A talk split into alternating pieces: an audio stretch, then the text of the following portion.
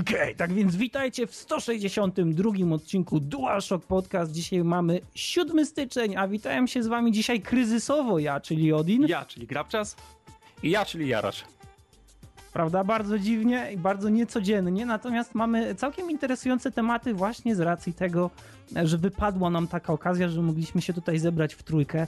Zaczniemy bardzo nieszczególnie, można powiedzieć nawet niemodnie jak na DualShock Podcast, czyli Fallout trzy i mody oraz oficjalne dodatki, które ratują grę, to jest wielki znak zapytania. Następnie Morrowind na silniku Skyrim. Tutaj nic dodać, nic ująć. Na pewno wiele do powiedzenia będą mieli miłośnicy Morrowinda i też wiele będą mieli do powiedzenia ludzie, którzy nie patrzą na to jakoś specjalnie optymistycznie.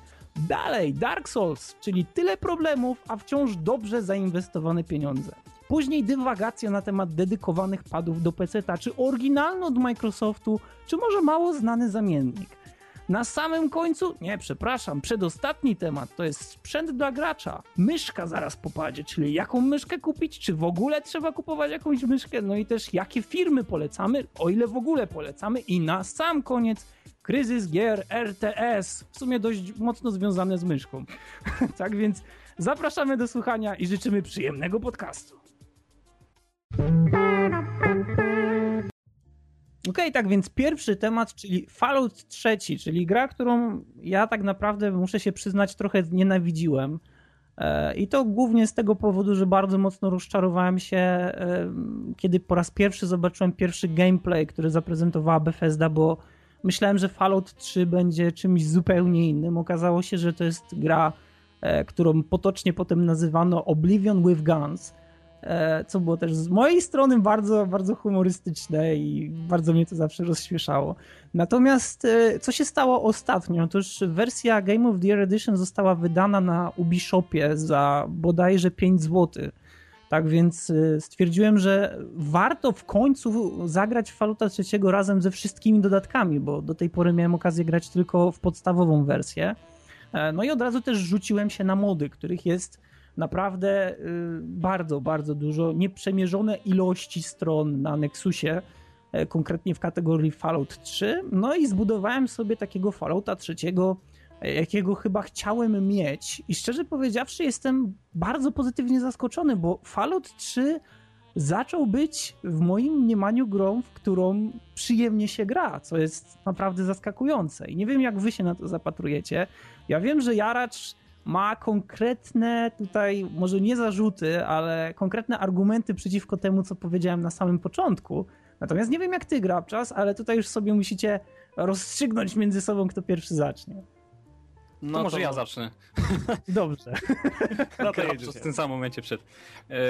W każdym razie, Odin, moje odczucia co do Fallouta trzy na pewno się różnią od twoich, bo umówmy się, ja grałem w tę grę y, czystą, bez żadnych modów i to kilka lat temu, więc y, w dodatku już z Odinem rozmawialiśmy na ten temat przed podcastem. Y, ja wobec Fallouta trzy nie miałem aż tak wygórowanych wymagań, bo nie miałem tyle do czynienia z serią wcześniej i po prostu traktowałem ten tytuł jako osobną grę, nie jako spadkobierczynię całej serii, więc moje wrażenia zupełnie się różnią od Odina.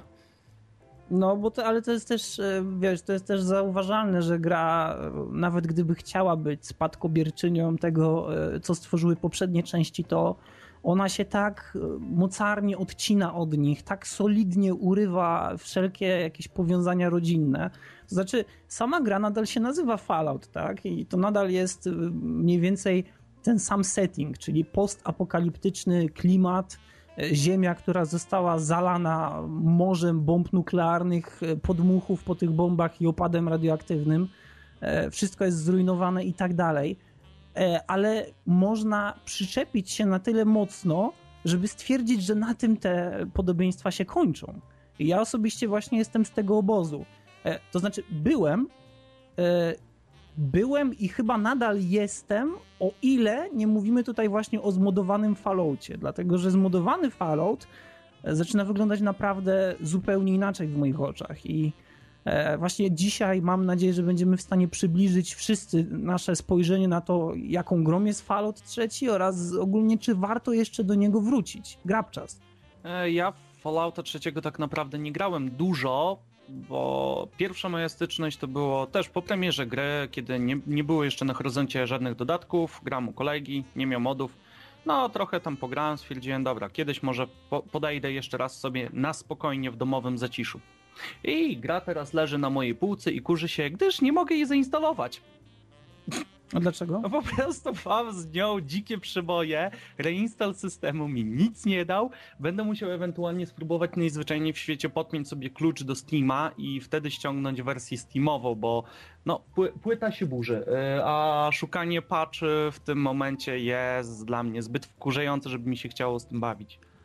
Mm. No, ale też masz wersję tą podstawową? Tak, czy mam wersję tą podstawową z pudełko te pierwsze, jakie wyszło. Podstawową czy zwykłą? Hm. Eee, no w sumie. Tak czy inaczej, nie mam Game of the Year Edition, bo o to ci pewnie o nim chodziło. Tak, tak, tak. I... Nie, wiesz co, bo ogólnie rzecz biorąc to jest e, ciekawe wrażenie dla osoby, która grała wcześniej właśnie w podstawkę. E, ja z tą grą spotkałem się mniej więcej tak samo jak ty, Jaracz, czyli e, grałem całkowicie w niezmodowanego Fallouta za pierwszym razem. I on wydawał mi się, to właśnie tutaj będzie ten moment na zarzuty, tak? Moje zarzuty w stronę tego niezmodowanego Fallouta, tego, który mnie zawiódł. Tak więc gra po pierwsze nie posiadała klimatu. Coś, co było wyjątkowo odczuwalne w pierwszej, szczególnie zresztą w pierwszej części, bo ona naprawdę wyglądała tak jak przejechanie twarzą po jakiejś zardzewiałej puszce. Przynajmniej te wszystkie odcienie barwy i kreacja tych wszystkich ruin i tak dalej tworzyła dla mnie takie wrażenie.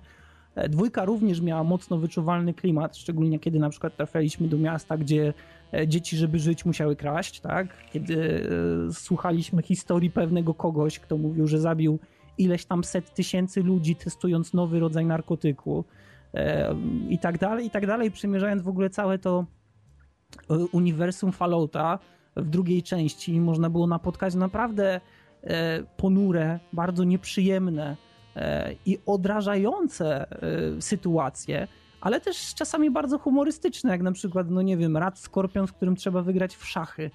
To są rzeczy, które tak naprawdę są kompletnie oderwane od tego klimatu, ale to jest pewien comic relief, tak? Czyli taka, takie odetchnięcie od tego wszystkiego, czyli gra na samym początku serwuje nam taki bardzo rosnący, wysoki poziom, napięcie i też zdeterminowanie do tego, żeby być coraz lepszym, żeby zmagać się z tymi wszystkimi przeciwnikami po to, żeby potem jakby załagodzić tą atmosferę i zarzucić właśnie nam Rat Skorpiona, z którym da się wygrać w szachy, o dziwo, mimo że jest szachowym mistrzem. Tak więc te rzeczy w Falloutie trzecim moim zdaniem w ogóle nie zostały wykorzystane i tak jak mówiłem właśnie wcześniej, kiedy rozmawialiśmy z Jaraczem, to wydaje mi się, że prace nad Falloutem trzecim zakończyły się w momencie, w którym wychodziliśmy z Megaton, a Megaton to jest niemalże pierwsze miasto zaraz po wyjściu z bunkra, bo też ten bunkier, czy tam ta historia wewnątrz niego służy jako taki samouczek, kiedy definiujemy swoją postać, uczymy się rozmowy, skradania itd., itd.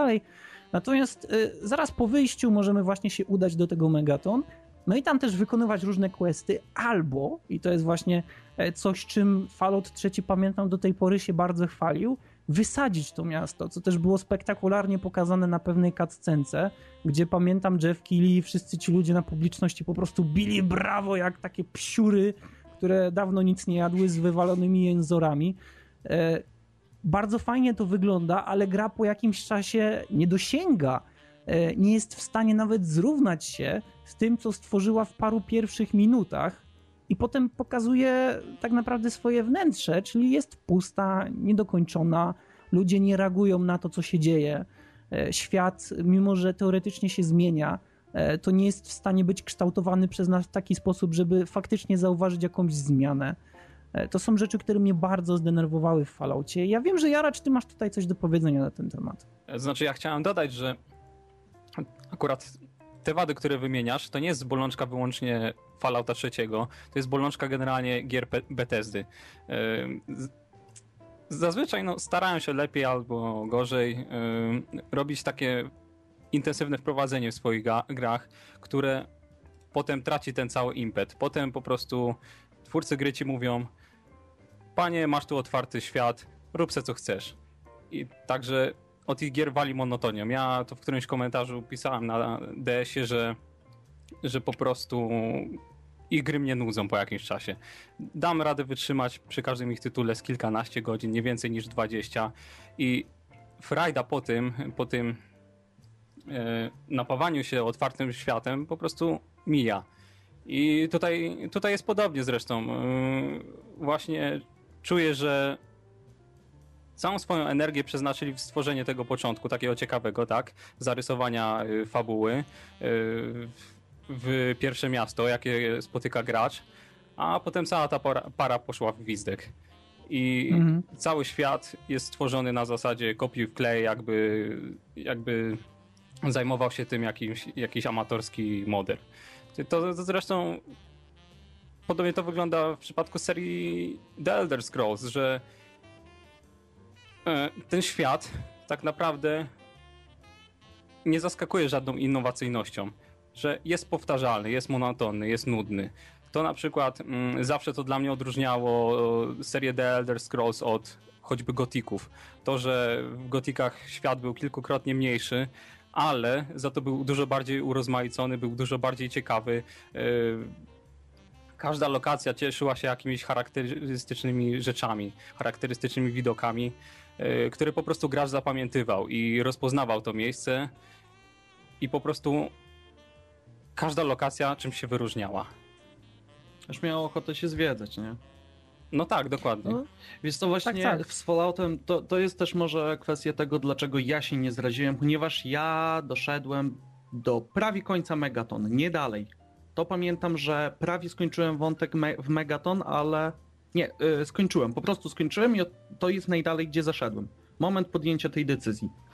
Wtedy nie zdetonowałem miasta. To nie zaszedłeś specjalnie daleko tak, w takim... Prawdopodobnie może też dlatego ja na przykład, że tak powiem, nie zraziłem się do tej gry jak na przykład Theodin, ale ta monotonia, o której mówi Jaracz, tym mam wrażenie zachłysnąłem się niejako dosyć szybko w Morrowindzie, bo ogólnie mnie gry potrafią, jeżeli gra potrafi przypadkiem znudzić, mnie, do, mnie to bardzo łatwo dotyka. I tak samo właśnie... Prawdopodobnie nie ukończyłbym Fallouta, jeżeli jest faktycznie aż tak monotonny, jak opisujecie to. Nie ukończę prawdopodobnie Morrowinda, ba, nie byłem w stanie ukończyć pierwszego Assassin's Creed'a. Mm-hmm. Gdzie, no tak, no który to jest, też ma to jest ten syndrom, znany. Powiedziałbym, dla mnie ma syndrom wielkiej, otwartej, monotonnej piaskownicy. Tak, to jest syndrom gier ze światem typu open world, gdzie możemy sobie pójść w dowolnym momencie gdziekolwiek.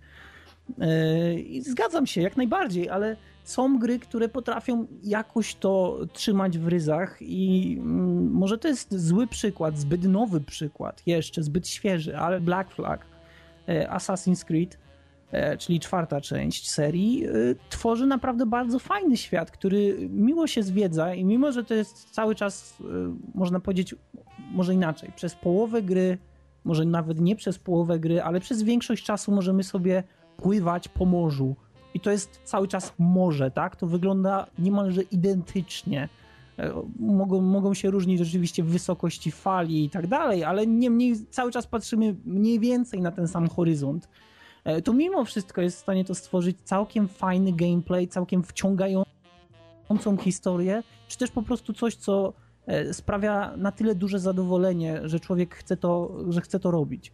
Natomiast Fallout trzy moim zdaniem w swojej podstawowej edycji, e, nawet pomijając cały ten świat open world, to e, bardzo mocno rozminął się właśnie z tym, czym powinien być. Powinien być Falloutem, a on był kolejną grą od Bethesdy, która kompletnie nie zrozumiała tego, czym ma być Fallout, jak on ma wyglądać i jak mamy się w nim czuć. No tak, to się zgodzę. Teraz... Jedyne, co się zmieniło, to świat, oczywiście, w którym gra miała miejsce, no i delikatnie mechanika, ale poza tym wszystko było identyczne. No, nie, nie dało się latać. Ale wprowadzenie tutorial był dobry, nie powiecie, że nie. To, to było takie coś, Wiesz coś co, innego. Nie lubię, nie lubię pamiętać tego momentu, jak, jak się rodzisz, bo to jest naprawdę, to powinni pominąć kompletnie i to ale wychodzenie... to było fajne, to było takie inne. Zeszło, to było fajne za pierwszym razem. Nie, tak, nie? za pierwszym jest... razem, bo wiadomo, jak zaczynasz grę po raz piąty, to może wkurzyć.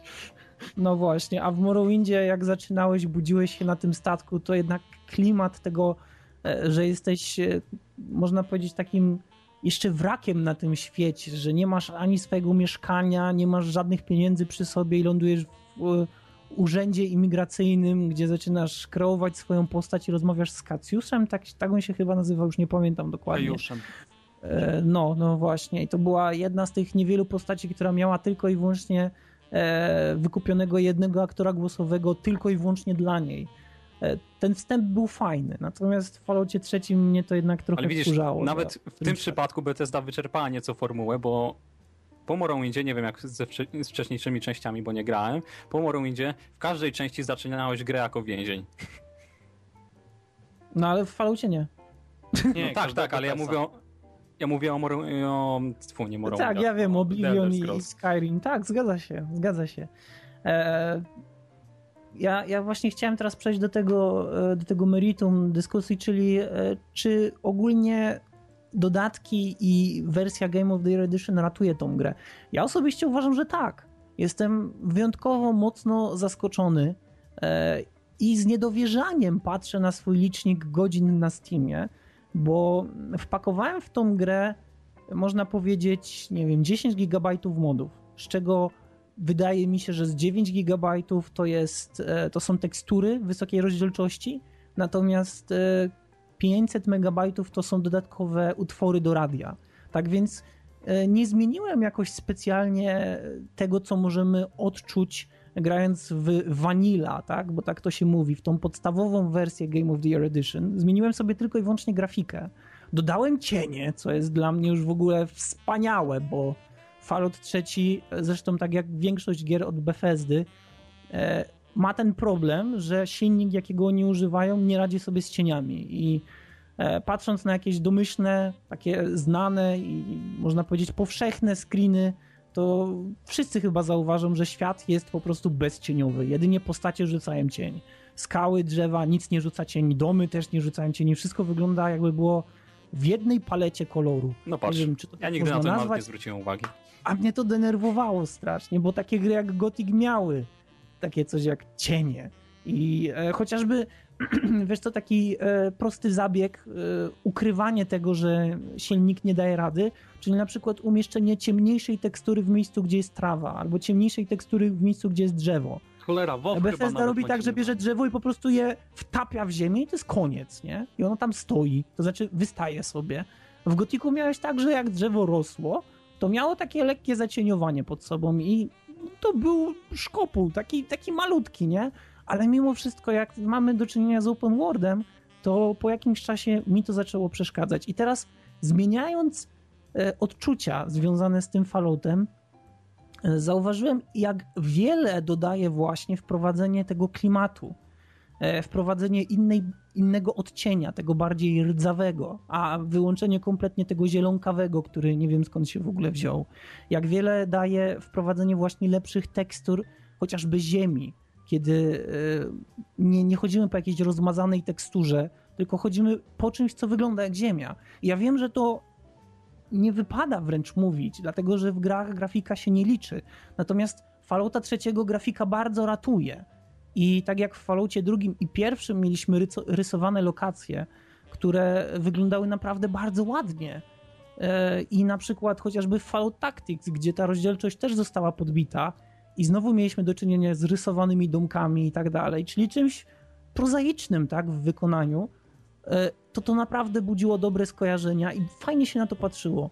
I kiedy mamy grę trzy D, która źle wygląda i nie ma jeszcze klimatu, to może dużo nadrobić właśnie tym, że zaczyna wyglądać lepiej i ja uważam, że Fallout trzy na modach zyskuje bardzo, bardzo dużo, naprawdę. I zostawiam teraz temat do zakończenia wam, a postaram się znaleźć tutaj screeny właśnie, które ja robiłem, żeby wam pokazać, żebyście mogli jeszcze tutaj na antenie w cudzysłowie e, powiedzieć, co myślicie o tym, jak on teraz wygląda. Tak więc go! Nie, odnośnie tego, że tego typu gra może nadrabiać grafiką, tutaj się zgadzam, no bo mimo wszystko, mając otwarty świat, nastawisz się na to, że będziesz zwiedzał go. Jak chcesz go zwiedzać, chcesz go pooglądać. A jak masz oglądać kartony, no to to jest tak, tak bez sensu. To to się w tym momencie mija z celem. Dlatego gry tego typu, akurat graficznie, wyjątkowo moim zdaniem powinny być dopieszczone, bo o to chodzi, nie? Jakby nie patrzeć w tej idei tego otwartego świata. Ja już nie wspomnę o tym, że Fallout trzy, nie wiedzieć dlaczego, ale miał wiele problemów, jeśli chodzi o swoją grafikę, chociażby właśnie z wymyśleniem pomysłu czy może ustanowieniu pomysłu na siebie, bo na przykład drzewa wyglądały zbyt dobrze, jak na opad radioaktywny. Drogi, mury wyglądały też zbyt dobrze. Słońce, jeśli w ogóle było widać, to przypominało żółte kółko gdzieś tam na niebie. Zobaczcie, tutaj wam wkleiłem przykładowy screen. Jak ja patrzę na takiego Fallouta, to mi się po prostu w niego przyjemnie gra. Nie wiem, czy, czy, czy otworzyliście już. No, natomiast... Się. Nie, wiesz co, mówisz, że drzewa wyglądają zbyt dobrze, czy coś takiego. Mm, nie pamiętam, gdzie dokładnie były epicentra wybuchów, a ktoś mi to kiedyś opisywał, ale z tego, co kojarzę, jak trójka toczy się w Waszyngtonie, to właśnie najbliższy wybuch był na tyle oddalony, że ktoś mógłby, wydaje mi się, kłócić, że daleko było, aż tyle promieniowanie nie doszło i takie tam pierdoły, nie? Ale to tylko okay, mi się wydaje. Ale, no, tym ale bardziej, nadal... że duża część infrastruktury w Waszyngtonie właśnie przetrwała, co wskazuje na to, że nie mm-hmm. mógł tam gdzieś w pobliżu nastąpić wybuch. No okej, okay, ale nadal tutaj chodzi o stworzenie pewnego klimatu, tak? Jeśli mówimy o świecie postapokaliptycznym e, i skoro wszystkie drogi są porozwalane i mosty są porozwalane, to e, podejrzewam, że albo mieliśmy jakieś trzęsienie ziemi, albo mieliśmy, nie wiem, coś podobnego, coś w tym stylu. Tak więc ciężko jest patrzeć na ten świat, który po prostu z jednej strony tylko i wyłącznie macza kaniuszek siebie w tym, jak powinien wyglądać, a z drugiej strony prezentuje coś innego. Ja, ja osobiście wolę, żeby jednak żeby jednak przypominało to właśnie ten świat, który, który chyli się ku upadkowi, który my musimy ratować, tak? Poza tymi błędami tutaj w tej oryginalnej grze, gdzie na przykład to, co wam mówiłem wcześniej, kiedy rozmawialiśmy, kiedy na przykład, nie wiem, docieramy do tej stacji radiowej, gdzie ten D J właśnie tak bardzo często nadaje, ale nie, nie, nie słychać go zbyt dobrze, tak? Kiedy przechodzimy przez metro po raz pierwszy i wychodzimy tylko i wyłącznie po to, żeby przejść wąskim kawałkiem ulicy i wejść do następnego metra, do następnej stacji metra, gdzie na tej krótkiej drodze kilkunastu metrów nie ma nic i nie możemy skręcić ani w lewo, ani w prawo, bo po prostu zasłaniają nam drogę budynki i możemy iść tylko i wyłącznie do przodu albo się wrócić bezmyślnie, to w tym momencie fakt tego, że ten świat zaczyna wyglądać lepiej, to rekompensuje idiotyzm tego level designu. Nie wiem, czy tak mogę powiedzieć, ale wydaje mi się, że Fallout trzy w wielu miejscach po prostu nie miał kompletnie pomysłu, jak ma wyglądać i dzięki Bogu pojawiły się mody i dzięki Bogu pojawiły się dodatki, które bardzo wiele rzeczy zmieniły albo ulepszyły. Tak jak wam mówiłem, te karawany albo złodzieje, którzy się poruszają po, po bezdrożach, niewolnicy, którzy uciekają i potem ci handlarze niewolników, którzy wbiegają gdzieś tam do pomieszczenia, w którym siedzisz i się pytają, czy ich widziałeś. To są rzeczy, które naprawdę sprawiają, że Fallout odżywa. I teraz dałem wam trzy screeny. Chciałbym, żebyśmy na zakończenie tego, tego tematu tutaj, żebyście się podzielili wrażeniami, jak według was wygląda Fallout właśnie w tej wersji, na którą patrzę na co dzień. No faktycznie, gra świateł i cieno, cieniowanie jest tutaj bardzo dopracowane. Te, teksturki bardzo ładnie wyglądają. Najbardziej mi się tutaj podoba chyba ten screen z mostu. To będzie most, mm-hmm. tak? W nocy co tak. zrobił, Adin zrobił w nocy taki screen z lampami przygaszonymi i widać coś, te snopy światła padające. No coś, tak, czego, czego nie było w Falloutie, prawda? No to, to jest na przykład bardzo fajnie wyglądające i faktycznie w ten sposób to na, nabiera w ogóle innego kolorytu. Aczkolwiek to światło na pierwszym screenie z akcji nie wiem, czy mi się skojarzyło z Oblivionem bardziej. A co ty o tym, Jaracz, myślisz? Mm, wiesz co, ja patrzę, oglądam teraz zdjęcia z oryginalnego Fallouta i tu gra naprawdę nie, nie prezentuje się źle, przynajmniej według mnie. Tym bardziej, że musimy wziąć pod uwagę, że już ma swoje lata, wyszła w dwa tysiące ósmym bodajże, a no moderzy mieli czas i nastąpił też przez ten okres pewien skok technologiczny, tak, więc nic dziwnego, że teraz to lepiej wygląda, ale... No ale, ale, ale, ale oczywiście... co myślisz o takim Falloutie? Czy on nie wygląda na mm, bardziej falloutowy przez te, przez te wszystkie modyfikacje, które tutaj są? No jak najbardziej, wiesz, od, przez te pięć lat, ponad pięć lat, to na pewno dużo lepiej jest zagrać z modami, które sprawiają, że gra wygląda lepiej niż się męczyć z podstawową wersją. Znaczy męczyć. Mm-hmm. Ja myślę, ja myślę, że to jest bardzo fajne podsumowanie właśnie, że Drodzy słuchacze, jeśli e, chociaż przez myśl, przez chwilę przeszedł wam Fallout trzy, e, to z naszej strony możemy zapewnić, że mody naprawdę poprawiają to, w jaki sposób odbieramy Fallouta, wprowadzają bardzo dużo e, usprawnień, są nieoficjalne patche i też mody graficzne, które naprawdę sprawiają, że Fallout odżywa, tak jakby w cudzysłowiu. Tak więc e, Ale Odyński, ja myślę, że... E, no. Jak ty o tym mówisz, to mi w głowie świta inne pytanie. Czy w takim wypadku lepiej się jest zainteresować zmodyfikowanym Falloutem trzy, czy wziąć się na przykład za nowszego New Vegas? A to już rzeczywiście jest dość trudne pytanie, bo e, ja nie powinienem na nie odpowiadać, chociażby dlatego, że ja nie kupuję tematyki kowbojów. Tak więc mnie Fallout New Vegas jakoś niespecjalnie kręci, bo kasyna, mokasyny, rewolwery, pojedynki, wiesz co, przenoszenie jakiegoś magicznego żetonu, fabuła, która jest taka sobie. I też chyba, co jest najistotniejsze, gra, która jest o wiele bardziej uboższa. Dlatego, że nie wiem, czy kiedyś widziałeś mapę New Vegas, ale mapa New Vegas tak naprawdę po swoich skrajnych bokach posiada pustkowia, które tam oczywiście mają być, tak? Mhm. Ale tam nic nie ma. Tam nie ma żadnych questów. To jest po prostu piasek i tyle.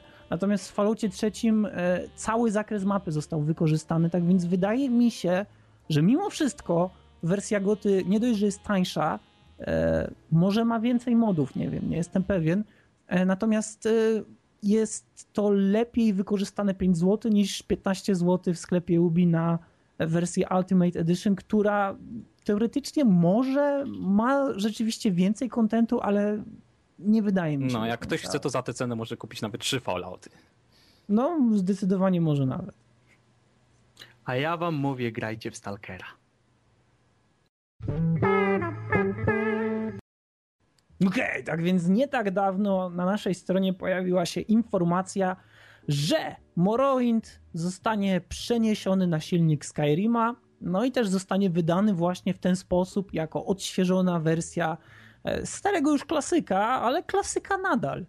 No i ja osobiście jestem strasznie podhypowany tą wiadomością, bardzo mnie to cieszy i wydaje mi się, że już teraz, po tym pierwszym oficjalnym filmie, który mam nadzieję oboje widzieliście, który wrzuciłem właśnie na D S A do newsa, E, jesteście podhypowani tak samo jak ja, bo ja osobiście naprawdę, ja, ja uważam, że to jest wystarczający powód, żeby kupić Skyrima e, i nawet jeśli będę musiał kupić jeszcze raz Morrowinda na Steamie w wersji tam Gold, bo tutaj mam na półce wersję Gold, e, to kupię je jeszcze raz, tak więc jestem w stanie kupić e, tak naprawdę Morrowinda po raz drugi, Skyrima tylko i wyłącznie po to, żeby zagrać tego Morka, który ma się pokazać, bo on naprawdę wygląda cudownie i, i bardzo chcę, bardzo chcę w niego zagrać. Odin, usłysz mój entuzjazm. Mue. Ale dlaczego? Wiesz co, sprawa ma się tak, że oczywiście jest to bardzo fajna inicjatywa, ciekawa, ale wydaje mi się, że w głównej mierze żerująca na nostalgii graczy, bo Bethesda od tamtego czasu, co już poruszaliśmy, co już mówiłem w poprzednim temacie, w zasadzie powtarza to samo cały czas. Oblivion, potem Skyrim są w zasadzie poza jakimiś tam małymi innowacjami, są tym samym, tylko że w lepszej oprawie graficznej z, z, z, są to gry po prostu zrobione bardziej nowocześnie. Dlatego jeśli ktoś nie, nie, nie ma jakichś dobrych wspomnień związanych z Morrowindem, to moim zdaniem lepiej, żeby się wziął od razu za Skyrima. Sprzeciw. Wbrew pozorom, ta modyfikacja ma jedną, wa- w sumie nie ma jednej ważnej rzeczy, która dla moich znajomych bardzo mocno przeszkadzała w Morrowindzie. Poziom rozbicia skilli. Skoro to jest na silniku Skyrima, to będzie korzystać z mechaniki Skyrima. Ta mechanika mimo wszystko dla większości graczy jest łatwiejsza i przyjemniejsza do przełknięcia, bo jest po prostu prostsza. Masz podział na miecze, masz podział na topory, masz podział na bronie obuchowe. Koniec. W Morrowindzie miałeś to wszystko rozbite, miałeś jeszcze dodane tam ileś dziesiąt pierdół, nie dziesiąt przesadam, ale pa- paręnaście rzeczy, które no fajnie by było rozwinąć, ale w sumie nie masz konkretnego sposobu jak to zrobić. Skyrim się tym zajmuje, Skyrim pozwala łatwiej ci zrobić tą postać jaką chcesz, którą możesz wrzucić do Morrowinda. To może być wbrew pozorom bardzo, bardzo ważna różnica, moim zdaniem przynajmniej. No, no, tak, no, panowie dyskutujcie, tak, ja to ale... biorę popcorn.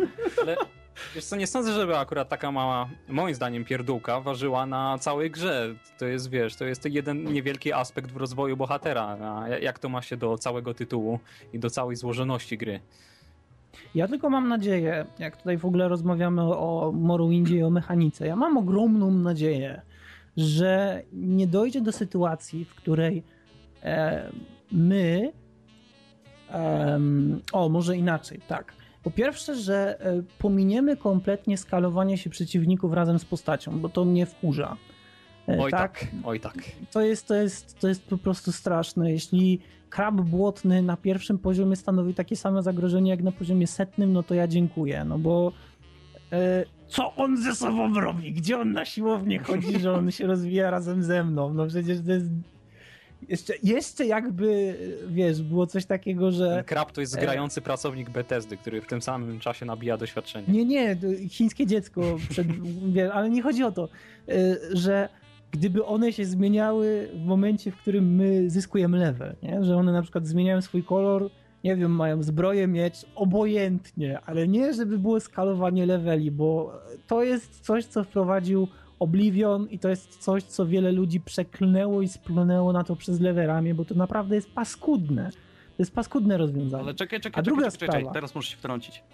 Tak. Co prawda, sam nie siedziałem przy Skyrimie, ale mam paru znajomych, którzy faktycznie pięćdziesiąt godzin, jak nie więcej, mają przegrane każdy na łebka. I w Skyrimie, z tego co się orientuję, jest to skalowanie mocno zmienione i nie masz już właśnie tak absurdalnej sytuacji, że tak to określiłeś. No, jestem nie wiadomo jakim koksem, ale ten krab dalej pakuje, nie. O kurwa, krab błotny, panowie, cofamy się. Tak. Potwory, jeżeli już jakkolwiek się skalują, każdy potwór, poszczególnie z tego co kojarzę, ma, że tak powiem, poziom, którego nie przekroczy. Czyli krab błotny po prostu w którymś momencie on dalej będzie tylko tym krabem błotnym, którego bierze chyc na kopa, a smok w którymś momencie dalej będzie tym smokiem, który dalej może ciebie wziąć chyc na kopa. Chociaż nie, przepraszam, akurat na to da się zrobić wały. Ale to jest inna kwestia. Niemniej no jednak dobrze, skalowanie dobrze. Już w Skyrimie zostało w, y, bardzo mocno przemodyfikowane, za co zresztą do, wiem to tak naprawdę dlatego, że zwróciłem kiedyś uwagę koledze na to, jak gadałem, że a bo w Oblivionie to, to, to. Po dwugodzinnym wykładzie zrozumiałem. Jest różnica. Dobra, to, to, to bardzo dobrze, to naprawdę bardzo dobrze. Więc pozostaje tylko i wyłącznie jedna rzecz. No to na pewno krok w dobrą stronę, ale mnie to martwi, dlaczego kompletnie nie usunęli tego systemu.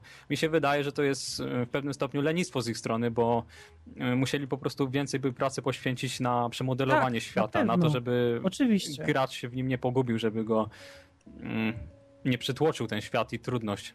A ale wiesz ja, co, w, ja mam... open worldzie, w open worldzie właśnie czasami trzeba tak robić, żeby e, biorąc pod uwagę, że gracz może się pojawić w dowolnym punkcie, w cudzysłowie, w dowolnym punkcie na mapie, e, to fajnie by było, gdyby nie było tak, że on trafi w dowolny punkt na mapie i nagle okaże się, że wszystko, wszystko jest w stanie go ściągnąć na jedno uderzenie i on nawet nie ma jak wrócić i musi wczytywać i jest rozczarowany, a potem idzie kupić sobie McDonalda.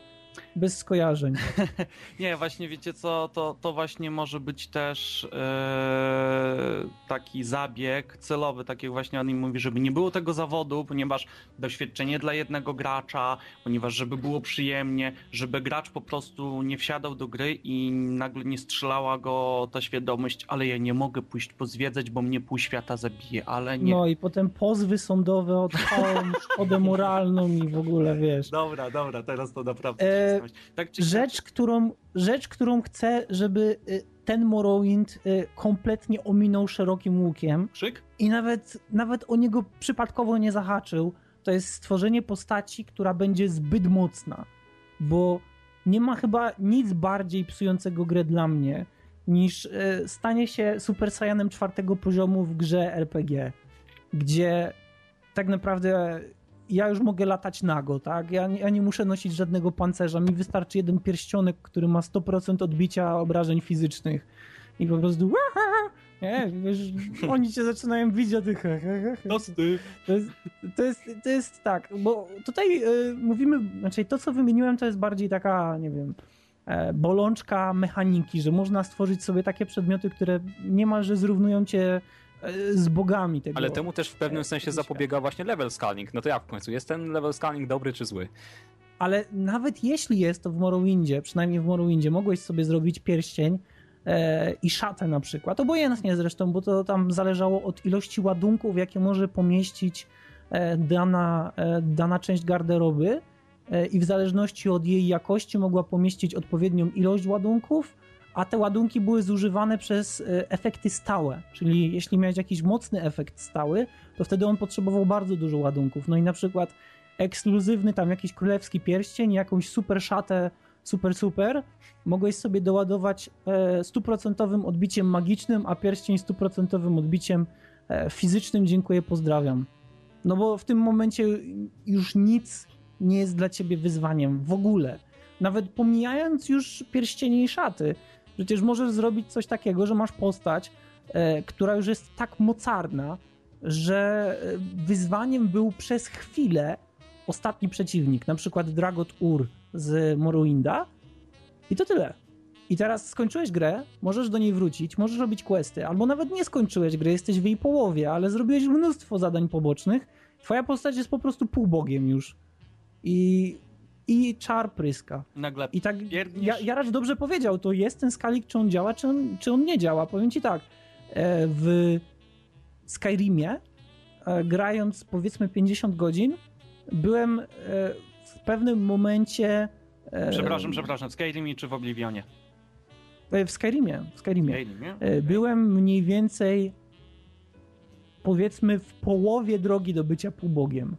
Były jeszcze e, sytuacje, kiedy mogło mi się coś stać, natomiast e, no już naprawdę było czuć, że, że robi się coraz prościej. I tego bym bardzo nie chciał, bo nie ma nic fajniejszego w Morrowindzie niż na przykład, kiedy po raz pierwszy e, wychodzimy z tej wioski, e, do której trafiamy, oddajemy pierścień Fergotowi, takiemu małemu elfikowi, boże elfikowi, tak, to był elf zwykły, e, oddajemy mu pierścień, on coś tam mówi o jakiejś jaskini, idziemy do jaskini, napada nas bandyta, spuszcza nam w pierdol, mówiąc typowo, bronimy się, musimy wbiegać do miasta po prostu, kryjąc tyłek za jakimiś strażnikami, którzy bronią nas, e, wiesz, tak już ledwo co ledwo, ktoś tam może zginąć, bandyci zaczynają walczyć praktycznie z każdym w mieście, ty wbiegasz do jakiegoś sklepu, idziesz szybko do łóżka spać, wstajesz rano, posiłki i strażników odparły atak bandycki, wchodzisz do jaskini, do której miałeś wejść, jaskinia okazuje się grobowcem, pojawia się pierwszy szkielet, masz przesrane.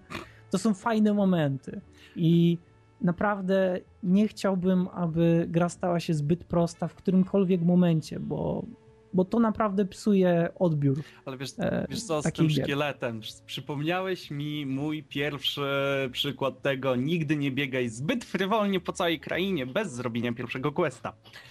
Jak w któregoś razu właśnie wparowałem tak do jaskini, autentycznie trafiłem na szkieleta, no to co, ciach go moim Claymorem zadowolony z siebie, patrz, nic. I tylko komunikat.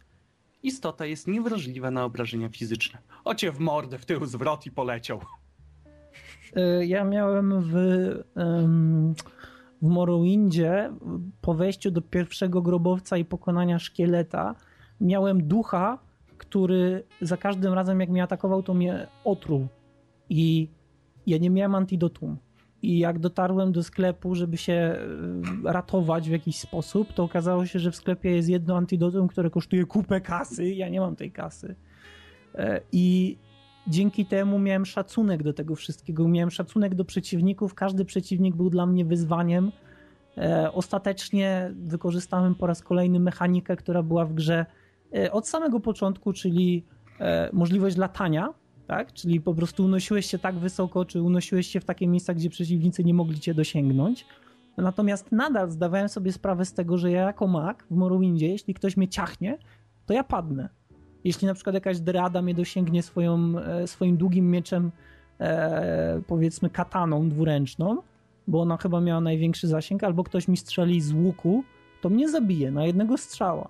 Natomiast w Skyrimie, no to już tak, no niby, ale z drugiej strony, jak, były, jak był jakiś niby zaplanowany atak na mnie i ktoś chciał mnie zabić, to pojawiło się sześć osób wokoło mnie, a ja po prostu tak każdego pojedynczo ciachałem.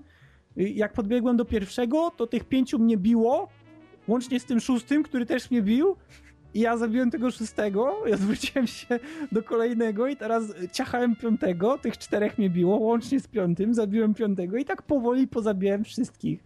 I nawet jakoś tak się nie przejąłem tym, co się dzieje, tak więc no, tak więc to jest moje spojrzenie na, na Morrowinda, teraz wasze. Czyli opowiadamy swoje wspomnienia związane z grą, tak? Nie, niekoniecznie wspomnienia, ale co byś chciał, co byś chciał, żeby, żeby w Morrowindzie było lub nie było, dlatego że ja właśnie wyraziłem tą obawę o to, żeby nie było za łatwo, żeby nie dało się e, eksploatować do, do całkowitego wyczerpania pewnych mechanik w grze, żeby nie było za łatwo, no, żeby, żeby gra była wymagająca. Wiesz co, mi się wydaje, że skoro jest to remake Morrowinda, to jeśli chodzi o mechanikę i rozgrywkę, powinien być jak najbardziej zbliżony do pierwowzoru, bo myślę, że tego fani najbardziej oczekują właśnie. A ciekawe, czy będzie lewitacja, bo w Skyrimie z tego co wiem nie było i w Oblivionie też się nie mogła pojawić ze względu na to, w jaki sposób były tworzone miasta, bo w Morrowindzie miasto to było miasto, w Oblivionie miasto to było zagrodzone murami puste coś, do czego trzeba było wejść, żeby się w nim pojawić, żeby się w nim tak jakby, nie wiem, stworzyć gdzieś w jakimś tam miejscu. I żeby z niego wyjść, to też trzeba było podejść do drzwi i znowu nas niby teleportowało do bram, gdzie tak naprawdę za bramami nic nie było. I tak samo jest teraz w Skyrimie, że żeby wejść do miasta, to musimy tak naprawdę no, wejść do tej magicznej bramy i się przeteleportować gdzieś. Nie zawsze, nie wszędzie tak jest, bo są jakieś mniejsze wioski, gdzie, gdzie nie trzeba tak robić, natomiast w Morrowindzie nie było takiego miejsca, nie było takiego rozwiązania i teraz się zastanawiam, Czy, czy wprowadzą latanie, czy będzie lewitacja, bo e, fajnie by było, jakby była. Dobra, ja się za bardzo rozgadałem, tak więc jeśli chcecie coś dodać, to powiedzcie mi. Czy ja tak naprawdę wymagań, czy oczekiwań jako takich nie mam? Ja po prostu jestem ciekawy właśnie, co jak rozwiążą sami z siebie twórcy tej mhm. całej modyfikacji. Ja mam identycznie jak gra w czas. Bo to, to jest z mojej strony mimo wszystko bardziej taka właśnie ciekawość niż takie nakręcanie się, oczekiwanie, że ma być to, to, to i, i tak dalej, i tak dalej. Nie, nie jestem takim zatwardziałym fanem Skyrima i no na przykład... Nie, Morrowinda. Morrowinda, przepraszam. Skyrima zresztą też. Tego i po tego. Prostu ja będę w stanie przełknąć na pewno wiele rozwiązań, które mogą na przykład tobie od niej się nie spodobać, nie? Chociaż mm. i tak pewnie prędzej czy później mo- z- znudzi mnie w jakimś stopniu gra i tak nie ukończę wątku głównego. No dobra, okej, okay, to rozgadaliśmy się na tym temacie, czas przejść dalej, tak więc byrym, byrym Dark Souls. Okej, okay, byrym, byrym, czyli trzeci temat, byrym, byrym Dark Souls. Gra, która ma mnóstwo problemów, a mimo wszystko wydane pieniądze nie można poczuć, że są stracone. Sprawia dużo frajdy i też czasami potrafi bulwersować i wkurzać. Odin, chyba Każdy uprzedziliśmy zna... nieco fakty, bo to powinniśmy stwierdzić na końcu, albo i nie. Nie, to, to można też zrobić do tego, wiesz, zabieg. Na bazie dyskusji. No dobra, no to teraz możemy, teraz możemy, wiesz, uargumentować nasze, naszą hipotezę, czy rzeczywiście tak jest. E, ja posiadam Dark Souls, Grabczas? Nie, nie posiadam Dark Souls. Grabczas to tylko widział przez not szybę. Enough. E, Grabczas widział przez szybę, Jaracz posiada Dark Souls. Z racji tego, że Jaracz gra, grał z nas dwóch najdłużej tutaj. Jaracz. Co jest niewiarygodną ilością siedmiu godzin. No, o Jezus, póki co, nie, z grą miałem więcej wspólnego, jeszcze kiedyś próbowałem do niej podejść, ale z racji tego, że y, grałem na myszce i klawiaturze, a umówmy się, Dark Souls jest nieudolnym portem na, na komputer, gdzie y, gra jest bardzo niedopracowana i zdecydowanie nie sprzyja y, fanom pecetów, którzy chcieliby grać standardowo na myszce i klawie. No to y, tytuł mnie bardzo szybko do siebie zniechęcił, ale ostatnio postanowiłem, że zaopatrzę się w końcu w pada, dam Dark Souls jeszcze jedną szansę i myślę, że było warto. No to powiedz teraz, powiedz, podziel się z nami, jakie są twoje wrażenia, co możesz pochwalić w Dark Soulsach, co możesz zganić w Dark Soulsach, co jest w nich e, powiedzmy średnie, a co na przykład e, wybija się jednak ponad ten średni poziom i... i zaciekawia. Ile znaczy... melisy wypiłeś, co po drodze zepsułeś. No to, to jeszcze nie, nie ten etap, ale już jestem zniechęcony do gry, bo dwóch dni jej nie ruszałem. Wkurzyłem się po tym, jak straciłem dziesięć tysięcy dusz. Dlaczego? A przez jakiś głupi błąd, bo wiesz, zabił mnie jeden szkieletor, jak się zagapiłem, a potem spadłem w przepaść, więc nie mogłem ich odzyskać. No. Nie, bo też trzeba wyjaśnić naszym słuchaczom, jak to działa. Otóż w grze dusze są tak jakby walutą.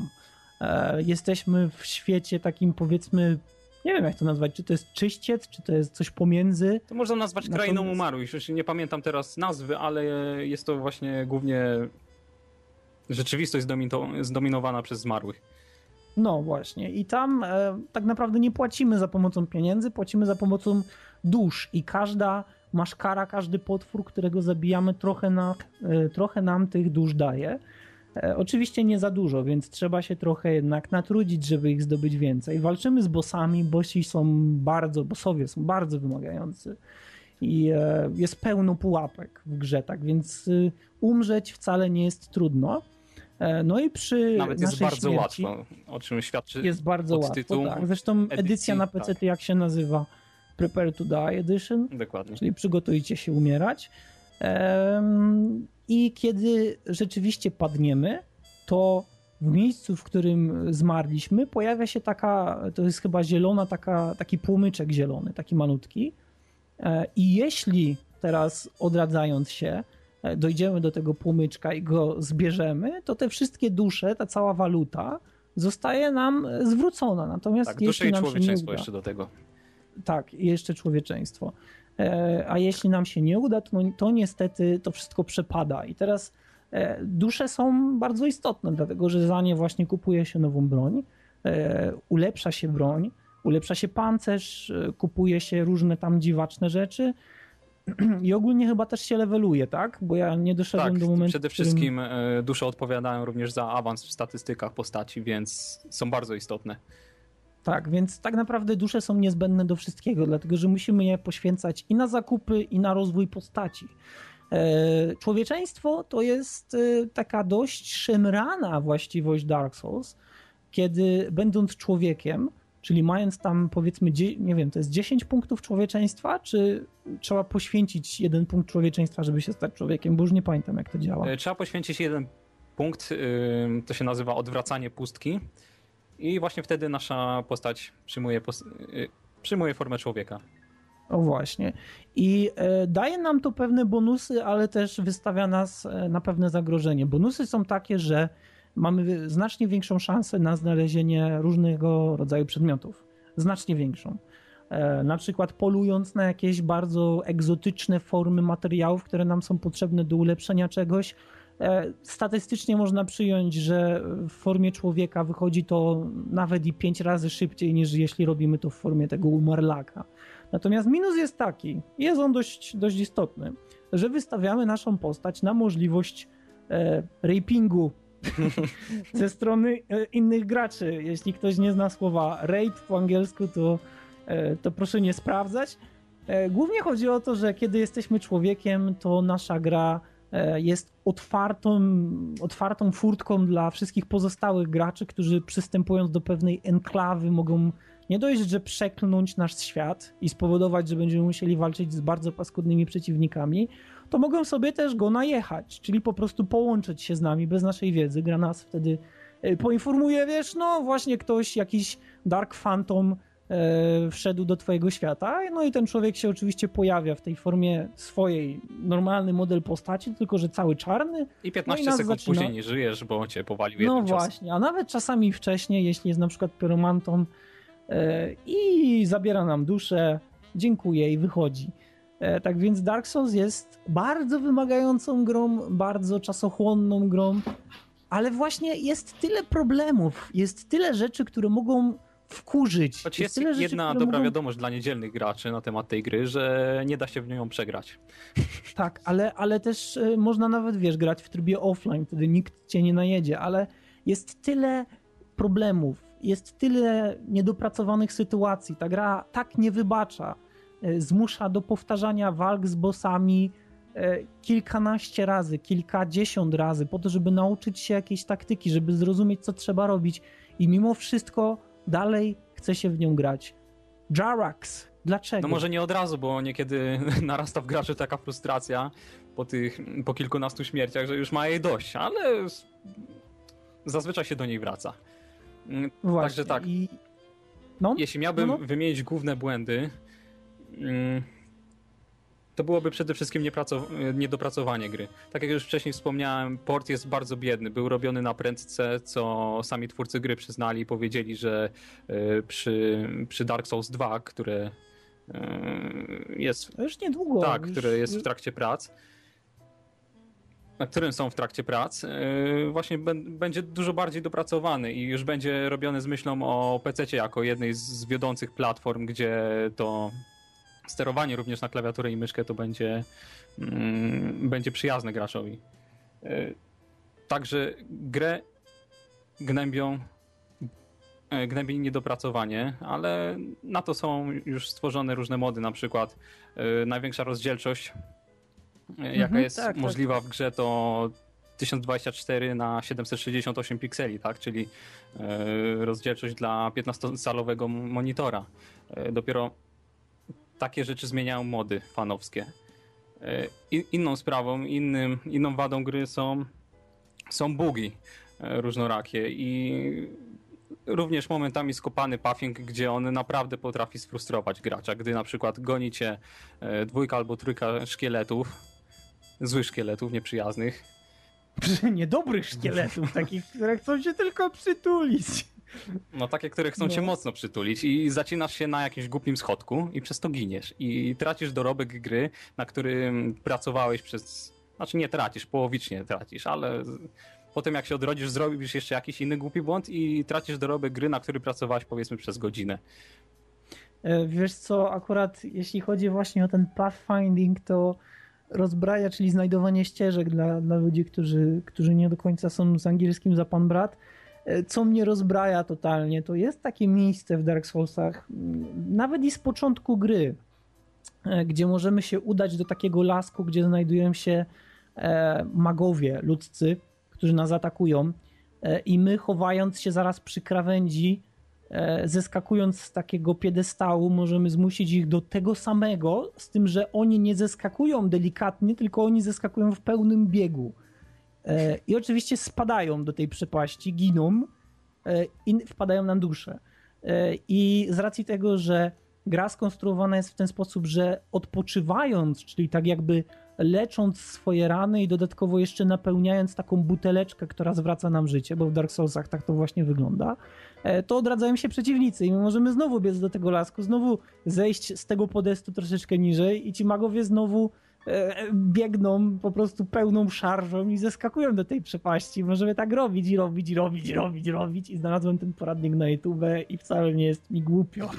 Tak więc jest wiele rzeczy, które w Dark Soulsach można robić tak jakby na opak albo wykorzystując właśnie błędy gry.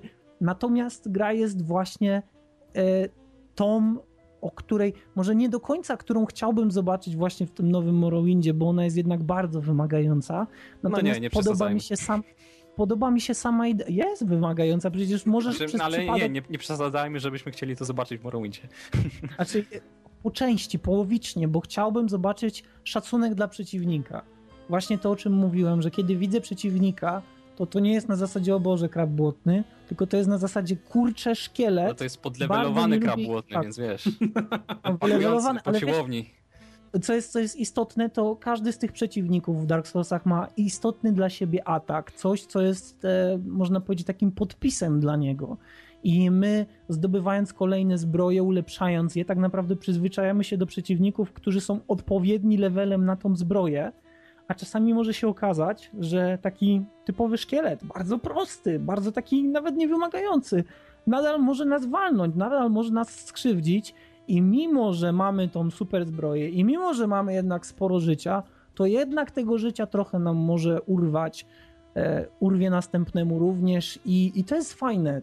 To mi się bardzo podoba, bo to jest właśnie ten szacunek do przeciwnika, obojętnie na którym jesteśmy levelu. Tak, to jest urok to ten gry. Bez względu na to, ile dotychczas szkieletów rozwaliłeś, to ciągle jest w stanie któryś cię zaskoczyć w jakiś sposób. No, jak jesteś przy krawędzi, któryś cię kopnie, to nie chcę mówić. No choćby. Bo... nie rozmawiajmy o tym, dlatego że obojętnie na którym levelu jesteś, to mimo wszystko jak spadniesz dwa kilometry w dół na skałę, to... To spadłeś dwa kilometry w dół ratuje. Na skałę.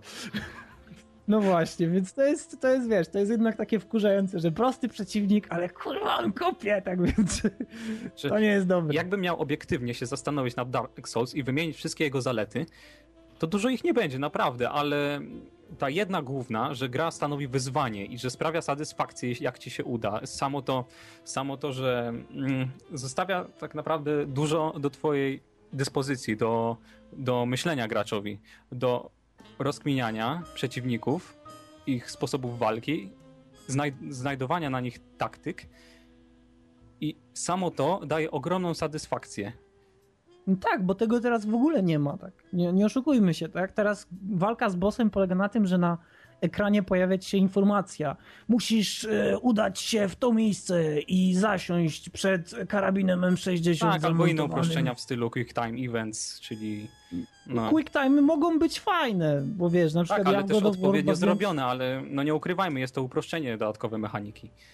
Tak, tak, ale, ale też myślę, że porównując tutaj na przykład God of War i inne takie gry, to do żadnej innej gry nie będę miał tak ogromnej chęci zagrania w nią jeszcze raz, jak do właśnie Dark Souls.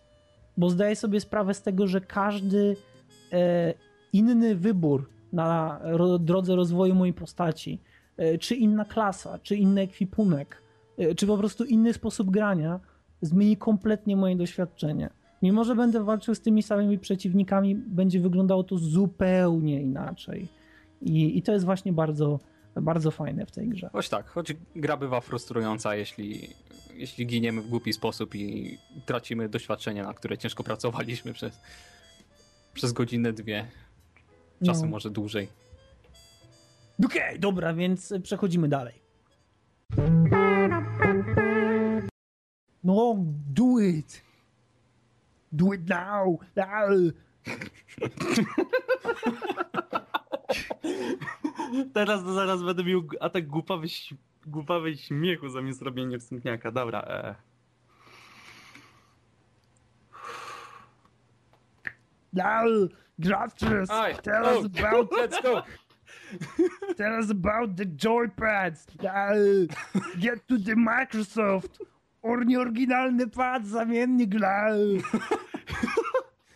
To musi wylądować na końcu. To jest wstęp.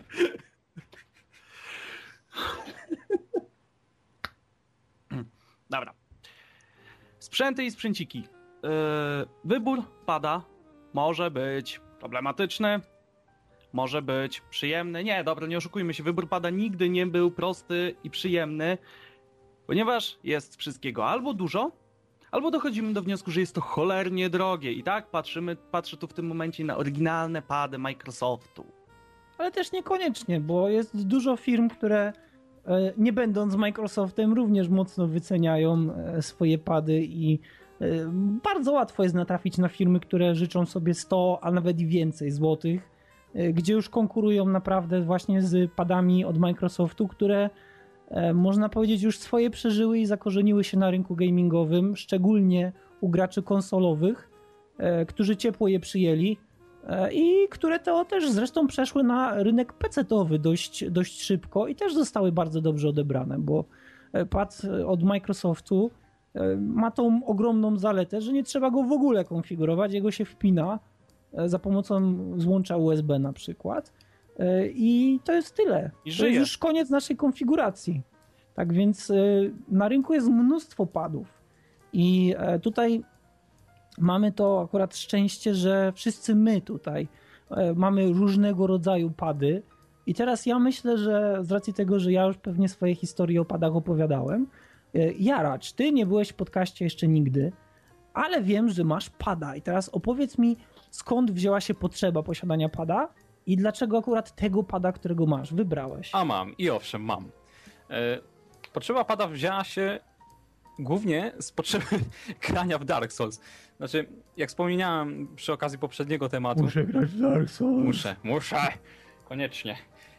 Jak wspominałem przy okazji poprzedniego tematu, e, ta gra zniechęciła mnie do siebie tym, że była kompletnie nieprzyjazna e, graniu na klawiaturze i myszce. Na przykład... były na początku gry podpowiedzi, że atak z wyskoku masz zrobić przy kombinacji danych klawiszy, tak? I to pokazywało, że masz wcisnąć A i gałkę, tak? Ale nie było żadnej podpowiedzi na, do klawiatury, a na przykład... To był print screen, założę się. A na przykład... Był albo control i print screen, to jest do przodu, o. Jest, patrzę jeszcze na jakieś fajne rozłożenie klawiszy. Page up i spacja to jest do tyłu. Wiesz, tak, żeby było ergonomicznie, rozumiesz? I insert i Q na blok. O! To jest dobre rozwiązanie. To jest dobre rozwiązanie. Ja tutaj widzę potential. I powiedz nam, no. jakiego pada wybrałeś, Jarax i, i tak dalej. To zaraz nie dokończyłem. To była jedna z moich potrzeb, ale drugą było to, żeby samemu przekonać się na własnej skórze, co jest w tym takiego fajnego. Dlaczego ludzie tak to zachwalają? Bo spotkałem się z dużą ilością ludzi, którzy byli hardkorowymi pecetowcami, którzy grali na klawiaturze i myszce od kilkunastu lat, ale wystarczy, że przyzwyczaili się do pada przez kilka godzin i już w dużej mierze zaczęli wywyższać go ponad klawiaturę i myszkę. Czyli ponad, ponad granie, do, z którym obcowali przez kilkanaście lat, tak? Także więc to, ale to, chyba to o czym świadczy. Konkretne tytuły, ja, to nie jest tak, że wiesz... No, oczywiście, że, że tak, tak. Są, są tytuły stworzone na, typowo na myszkę, klawiaturę, są tytuły stworzone dla pada. No okej, okay, dobra. Continue. No, także chęć spróbowania czegoś nowego po prostu mnie zawiodła ku temu. A zdecydowałem się na pada y, do Xboxa trzysta sześćdziesiąt y, Microsoftowego, ponieważ y, również spotkałem się z dużą ilością opinii, że jest to bardzo solidny pad i że jest to tak naprawdę naj, najlepszy produkt, jaki wyszedł Microsoftowi do tej pory. Mhm. I ile pieniądza? Y, sto pięćdziesiąt pieniądza za pad przewodowy. Mm, no okej, okay. To jest dość sporo, ale jesteś zadowolony, tak? Nie ma żadnych minusów, w ogóle wszystko jest cycek. Generalnie tak, choć myślę, że mógłbym się zgodzić z opinią Chrisa, którą się dzielił na D S ie, że ten D-pad jednak mógłby być trochę bardziej dopracowany, ale poza tym, poza tym myślę, że jest okej. Okay. No ja myślę, że ten D-pad to jest taka, to jest, to jest personifikacja plastikowa, co prawda, ale personifikacja takiej, nie wiem, kontrolki wykonanej na podstawie szmaty. Bo, bo ten pad, jak się na niego kładzie kciuk, to on robi takie... On, on w każdym, z każdą stronę się przychyla deczko. No dokładnie, i potem... z, z tego też powodu jest bardzo mało precyzyjny. Właśnie i szczerze powiedziawszy pamiętam, jak grałem w bijatyki, e, nie wyobrażam sobie grania na padzie Microsoftu w bijatyki. Po prostu lwica by mnie strzeliła, bo... Wiesz, wydaje kiedy... mi się, że szpady do Pegasusa były bardziej precyzyjne. Wiesz co, ja jak grałem na Xboxie po raz pierwszy w Alana Wake'a, to ja pamiętam, że jak ja się przechylałem na przykład, albo wstawałem, albo łaziłem, bo wiesz, bo po prostu już się nudziło siedzenie ciągłe, a czasami też człowiek wpada w jakieś emocje, kiedy po raz pierwszy gra w grę, która jest no tak mocno nasycona różnymi scenkami. To pamiętam, że ruszając się słyszałem, jak ten, jak ten D-pad właśnie się tak rusza, tak więc to zapamiętałem i tego bardzo nie lubię i też nie rozumiem, dlaczego tak wiele kontrolerów teraz ma tą modę, żeby zastosować właśnie ten sam rodzaj szmatowego D-pada, co jest głupim rozwiązaniem, ale wiem, że na ten temat dużo ma do powiedzenia Grabczas, który niemalże jest ubierany w joypady i sprzęt, tak więc Grabczas. E, tak, akurat D-pad... Grabczas weź szalik, a tam owinę się kawą odpada. Dokładnie. E, nie, D-pad Microsoftu to faktycznie jest przykład tego, jak się nie robi potocznie zwanej patelni w padach, ale wbrew pozorom najlepiej brać przykład z wysłużonego pada Saturnowego. Ponieważ tam ostatni raz był zrobiony ten D-pad na tyle dobrze, żeby dało się w cokolwiek grać. Ba, w Street Fightera na poziomie turniejowym. Już te czasy co prawda przeminęły, ale sam, sam osobiście mimo wszystko jestem zwolennikiem yy, grania na arcade sticku. To jest inna, inna kwestia, ale widziałem nieraz na turniejach, na filmikach, bo to jeszcze nie czasy streamowania, gdzie faktycznie ludzie grali na padach od Saturna i tam ten D-pad się sprawdzał. Wiesz co, ja, ja kojarzę, czyli kojarzę, ja grałem na PlayStation na starym, wysłużonym DualShocku i ja osobiście uważam, że D-pad na DualShocku był bardzo dobry. Ale to jest moje, mo, moje wrażenie, moja opinia, bo też nie miałem możliwości grania na jakichś bardziej wyszukanych kontrolerach, ale po przejściu właśnie z DualShockowego na Xboxowy to...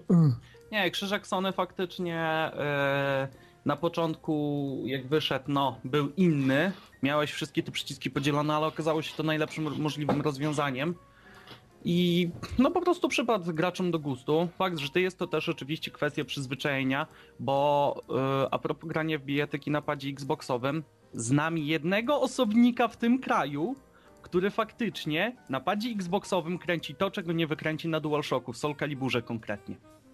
Na czym polega haczyk? Gra analogiem. Aha, no dobra.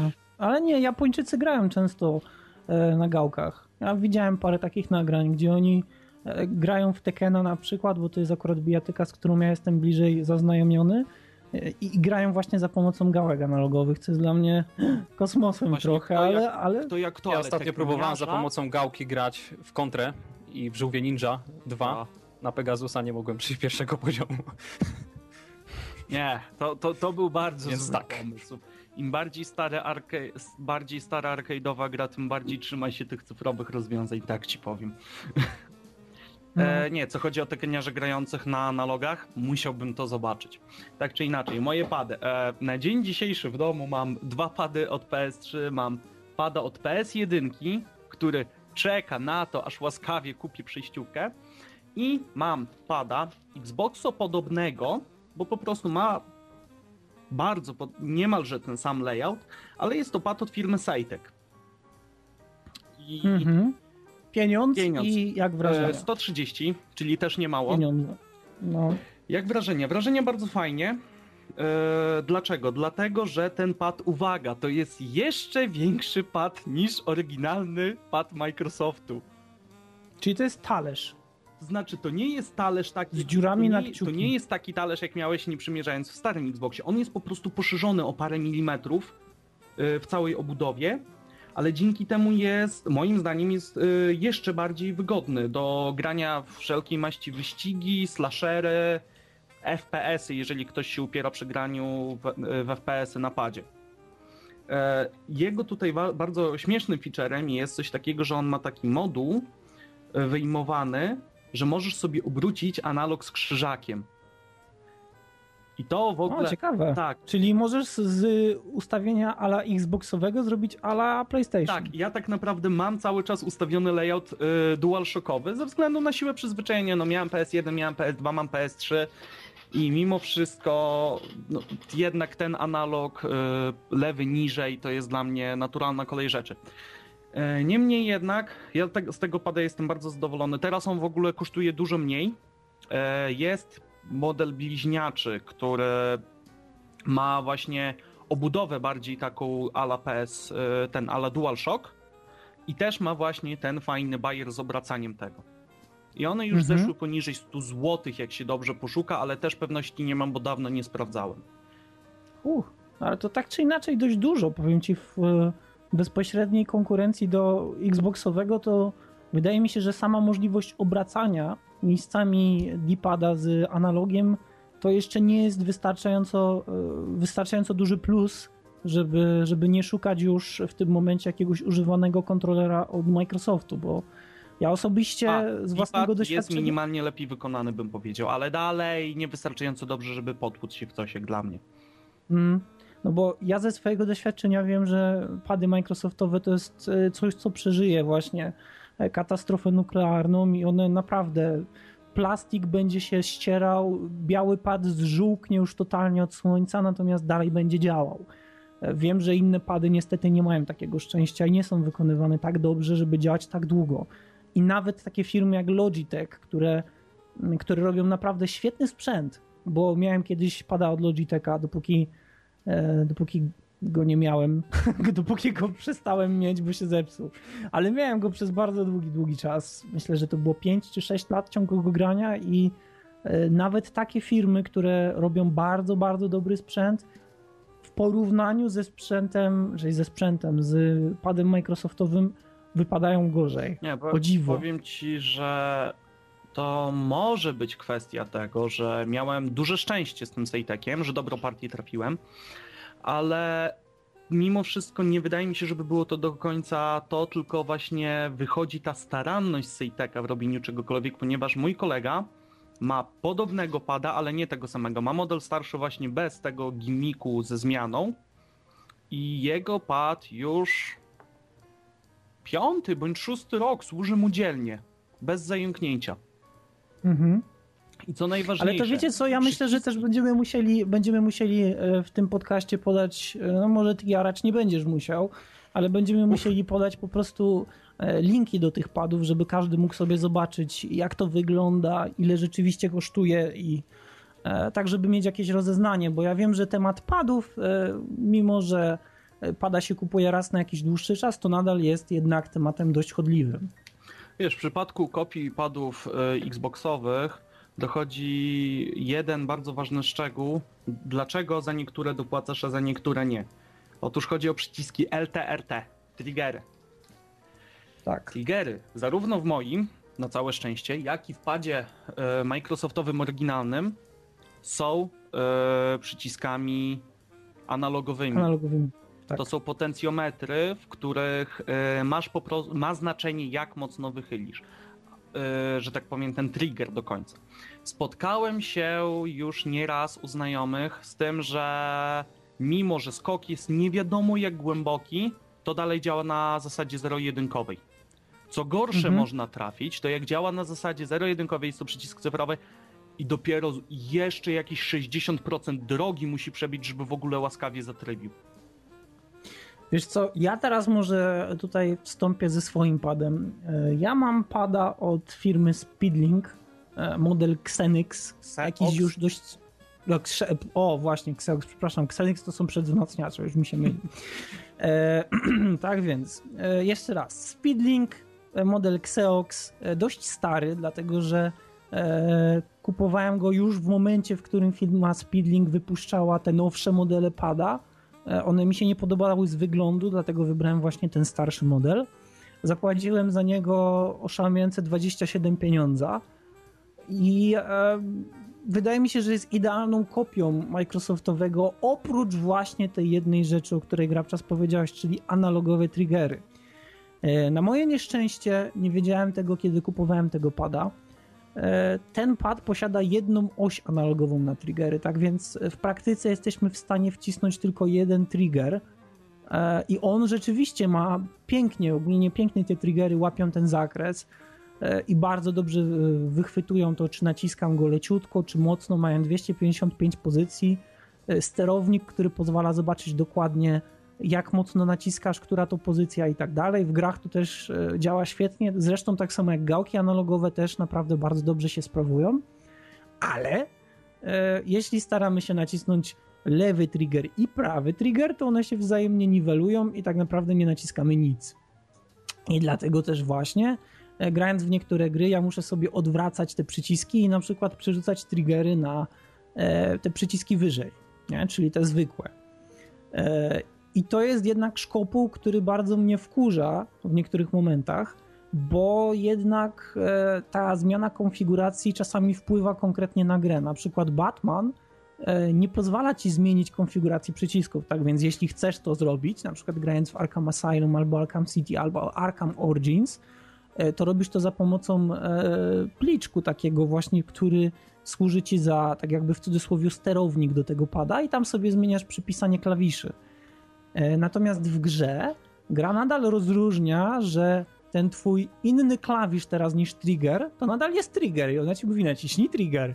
I trzeba się trochę przyzwyczaić do tego, żeby widząc informację, że press L T, musisz nacisnąć tak naprawdę nie trigger, tylko ten przycisk wyżej, nie? L B, czyli left button.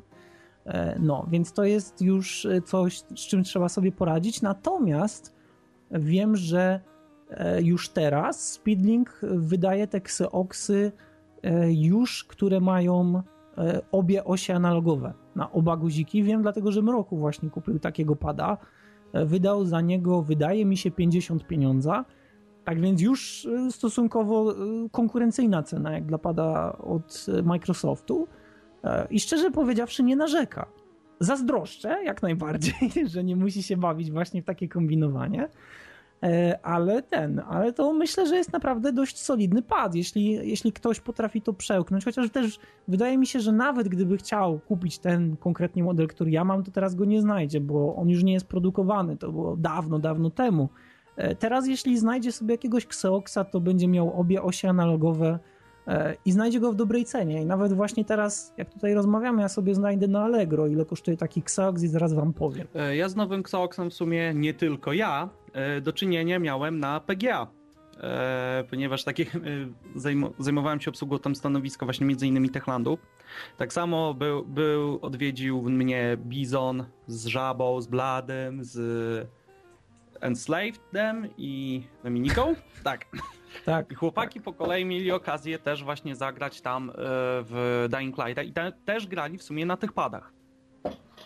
Więc tak de facto chłopaki tu będą mogli potem w komentarzach się wypowiedzieć, jakimi, co, co myślą o tych padach przy, przez tyle czasu, co pograli w Dying Lighta, nie? Wiesz co, z tego co teraz widzę a propos ceny, to... sześć dych? Cena podskoczyła, tak, sześć dych teraz kosztuje. Wyobraź sobie, ja kupowałem go, kiedy on kosztował dwadzieścia siedem złotych. Go. Teraz dodali jedną dodatkową oś, zmienili jego wygląd i cena podskoczyła z dwadzieścia siedem na sześćdziesiąt pięć. Ale to jest dalej uczciwa cena mimo wszystko, ci powiem. Ja też chwilę tam poklikałem sobie, udało się znaleźć tą wolną chwilę i na dzień dzisiejszy te Xeoxy byłbym w stanie tak, jak, komu, jak ktoś nie chce wydawać dużych pieniędzy Xeoxy ze spokojnym sumieniem mógłbym polecić. No ja, ja, ja myślę, że również. Yy, oczywiście yy, oba yy, triggery muszą być analogowe. To jest konieczność. Wtedy nie macie żadnych problemów. Ergonomia pada, wygląda tak jak Xboxowy, tak więc Jaracz, mam nadzieję, że nie jesteś teraz, wiesz, nie jesteś teraz wkurzony, że mogłeś wydać o sto złotych mniej. Oj tam, ale, oj tam. Ale nie, ale Xboxowy pad to jest już powiedzmy taka klasyka, tak? Więc jeśli kogoś stać, to ja uważam, że nie warto nawet się zastanawiać, bo ten pad będzie służył mnóstwo czasu i mam nadzieję, że masz czarny pad, prawda? No ba, pewnie. No, okej, dobra. Tak więc e, tyle w temacie pady, istotna część e, growego zaplecza, szczególnie dla niektórych gier, tak jakby e, można tutaj wrócić trochę do Dark Souls, które bez pada jest ponoć niegrywalne. E, jest jeszcze wiele innych gier, które fajnie się gra na padzie, tak więc ogólnie polecamy, pozdrawiamy, przechodzimy dalej. O, swoją drogą w sumie nie zdążyłem wrzucić, tylko ja i Jaracz idziemy do kogoś, kto ma Xboxa i gramy. Tak. Okej, tak więc przedostatni temat, czyli sprzęt dla gracza po raz kolejny i tym razem myszka zaraz po padzie, tak więc zaraz po padzie dla gracza pecetowego dość istotnym urządzeniem wskazującym jest myszka, dlatego że służy ona do zaznaczania elementów na pulpicie lub też wskazywania przeciwników w swoich grach, zaznaczania swoich jednostek, et cetera et cetera. Palcem po monitorze tego zrobić nie można. E, istnieje wiele różnych rodzajów myszek, wiele różnych rodzajów precyzji w tych myszkach, interfejsów, e, czytników, urządzeń optycznych i przetworników i w ogóle mnóstwo technologicznego bełkotu. I teraz tak, mamy tutaj trzech pretendentów, czyli trzech pretendentów, trzech zawodników. Mamy mnie, czyli osobę, która jest mocno po środku, mamy Grabczasa, który jest, można powiedzieć, zwolennikiem odpowiednich rozwiązań i mamy Jaracza, który zasuwa na starej myszce Logitecha, która ma trzysta lat. I teraz panowie... Ja chciałem coś dodać, ona właśnie ostatnio mi się zepsuła. O. No więc... więc jest nowa, ale, ale ciągle za czterdzieści złotych, więc... Ale to tak czy inaczej dość dużo, wiesz? Bo ja widziałem w realu na przykład myszki za osiem złotych, tak więc jakbyś chciał wrócić kiedyś do tego samego stanu, to, to osiem złotych w realu i masz. MediaMarkt, jak dobrze poszukasz, są szarki pięć złotych i jeszcze z kulką. O, proszę, czasy kulki, kiedy trzeba było raz na jakiś czas otworzyć tą kuleczkę, wyciągnąć ją i pozdrapywać brud z, lorek, z rolek. Bo no, a najlepiej było, jak się zaczynałeś nią bawić, ci gdzieś przypadła pod łóżkiem. Nie, to akurat tego problemu nigdy nie miałem, chociaż wiem, że w sali informatycznej w mojej podstawówce zawsze wisiała kartka: proszę nie wyciągać kulek z myszek. Bo, bo ludzie po prostu wyciągali te kulki i potem sobie z nimi wychodzili. Proszę przynosić swoje kulki. No może być, może być. Okej, okay, tak więc y, może tak, zacznijmy od y, Grabczasa. Grabczas, powiedz nam coś o tych myszkach, y, co powinniśmy o nich wiedzieć, co jest istotne, czy mamy dużo shitu na rynku, a jeśli nie mamy, to za sprawą czego i tak dalej. To znaczy tak, przy tym jak obecnie wygląda rynek, przy firmach bardziej znanych, najbardziej znanych w sumie jakie mamy, SteelSeries, Razer, Rocket, Logitech, z mniej znanych Zoe, yy,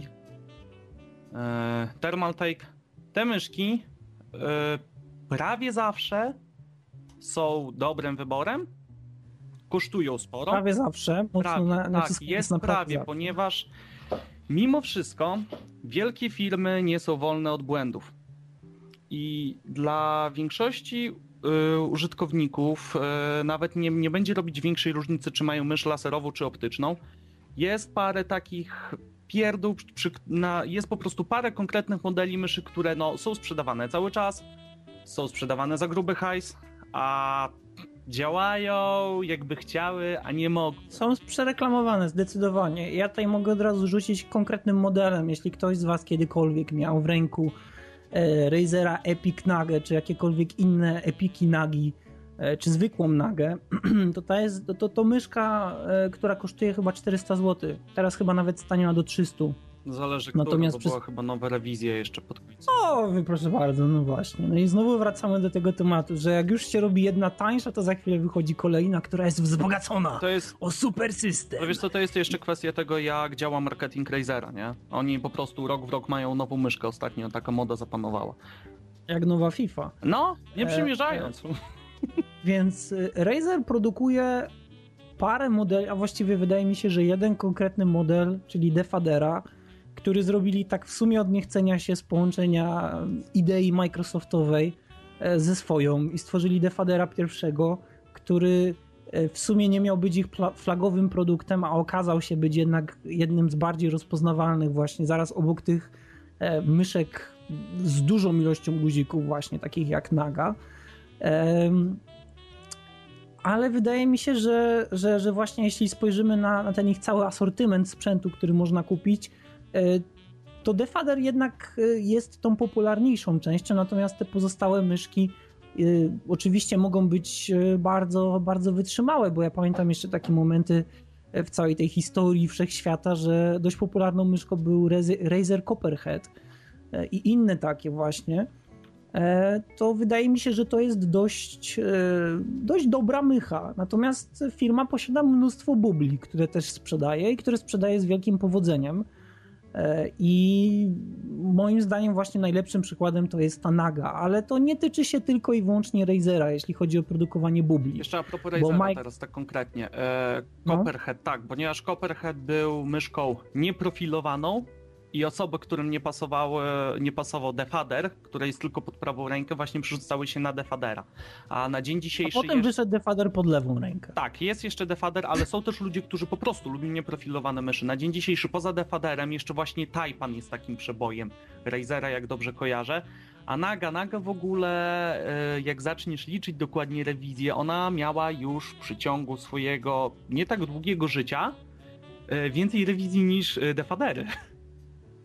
Aha, no dobrze. Najważniejsza no ja... rzecz przy, przy Razerze. Unikamy yy, yy, tej mechaniki dwóch yy, sensorów naraz. Ponieważ raz, że te sensory po prostu idealnie... Ale sensory czego Grabczas? Yy, po prostu sensory zbierające, że tak powiem, no... Ojej. Jak masz sen- sensor na dole, ma, mówiąc wprost, ma ci tą dziurę na dole myszy. No. Bo wie, mało kto już ma tą mysz kulkową. Razer zdecydował się polecić w stronę... Ja bardzo pana przepraszam, ale... No, no, no. I masz po prostu zamontowane dwa oddzielne sensory. Mówiąc wprost, masz dwie dziury. Masz mhm. jeden czujnik optyczny, jeden czujnik laserowy. I to nie działa. Czuję się bezpiecznie dzięki temu. Ale tak, właśnie, tak Grabczas, czemu to... to ma służyć? A widzisz... Bo nawet najstarsi Indianie nie wiedzą. Nie wiem do końca, dlaczego Razer zaczął iść w tą stronę. Poza tym, Chyba, że wychodzą z założenia, że im więcej, tym lepiej. Wiesz, rzekomo na papierze miało to dawać lepszą precyzję yy, i dokładność oddawania ruchów. W praktyce okazało się, że myszka potrafiła dostawać chorych szajb przez zły dobór podkładki, bo nie wiem, masz przejścia kolorów czy coś. I te, do tego samo w sobie, same w sobie sensory użyte do tego były po prostu cholernie wujowe, bo inaczej tego nie określę. To, był, to jest cała seria y, sensorów od Philipsa, których ogólnie właśnie lepiej unikać jak ognia. I tak naprawdę na tym Razer się przejechał. Idea, która dobrze ja... wyglądała tylko na papierze, plus zły dobór komponentów. Teraz ja, ja dokończę to, co chciałem powiedzieć. Przed tandetą nie uchroniły się też takie firmy jak Microsoft, który tworzył naprawdę myszki znane praktycznie wszędzie i znane ze swojej wytrzymałości. I zresztą nie tylko myszki, bo przecież klawiatury Microsoftowe też owiane są legendą. Zresztą tak jak Della, klawiatury, którymi można burzyć ściany. A to one były mechaniczne. Raczej Dell niekoniecznie, bo ja miałem, ja miałem swój pierwszy komputer ze zwykłą klawiaturą Dellową A, i do tej pory nie, ta klawiatura Pomyśl. Dellowa działa. Pomyliłem, pomyśl, pomyliłem z I B M-ami, wracając. No okej, okay. Tak czy inaczej, Sidewinder.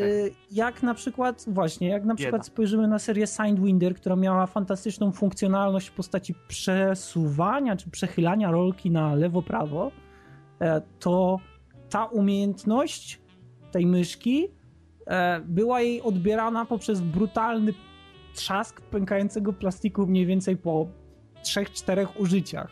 Tak więc coś, co już tak naprawdę znane było od wielu, wielu lat, że jeśli kupujesz Signwidera, to nawet nie przechylaj tej, tej rolki, bo prędzej czy później coś się spierdzieli. Inny przykład takiej, można powiedzieć, niezbyt niezbyt konkretnej, niezbyt przemyślanej decyzji o wyprodukowaniu czegoś, to na przykład Logitech, który wypuścił serię e, chyba coś tam tysiąc, czyli myszka, która wygląda jak golarka i musiała być ładowana co dwie godziny, bo akumulatory w niej wykorzystane nie dość, że nie były do wymiany, to przy okazji jeszcze wyczerpywały się po chwili, tak więc chyba każda firma e, musi się przyznać do jakiegoś, do jakiejś porażki, no bo no niestety, tak?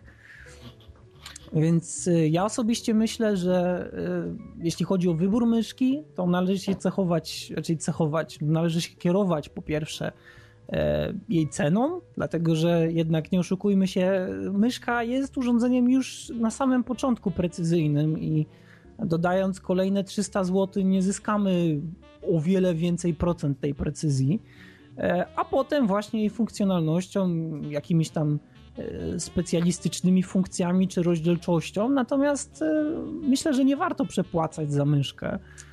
Ja wiem, że Jaracz tutaj też może chyba powiedzieć nawet więcej na ten temat, a zaraz do ciebie, Grabcza, zwrócimy, mhm. bo ja wiem, że ty już... No tak, przede wszystkim yy, głównie chodzi o prywatne preferencje. Co, co kto lubi. Ja yy, jakiś czas temu kupiłem sobie myszkę, to jest myszka A cztery. Model... Tak, tak. Model X siedem i powiem szczerze, że mi kompletnie nie przypasowała, bo się okazała po prostu za duża. Jest klockowata, ciężka i ma dużo niepotrzebnych przycisków, z których i tak nie korzysta. Teraz, żeby nie wprowadzać e, słuchaczy w błąd. X siedem to jest cała seria. Przyjrzyj się dokładnie, tam masz X siedem myślnik i tam masz dokładny model. Tak, to znaczy jest tak... X myślnik siedem, dziesięć B K. Aha, bo siedemset dziesięć. Ale podejrzewam, że wie, że inne modele w tej potra- serii się dużo nie różnią. Na dzień dzisiejszy one poszczególne e, potrafią się bardzo mocno różnić kształtem. Właśnie Afortech e, ma teraz to do siebie, że masz X siedem i to co dalej robi największą różnicę. Aha, ponieważ na przykład jest któryś model, który jest o połowę, tak, o połowę mniejszy któryś jest nawet. Ale wiesz co, ta, teraz jak patrzę na Google... To, to jest wierutna kopia Logitecha pięćset osiemnaście, ta myszka. Przynajmniej Wiesz stara się co? nim być.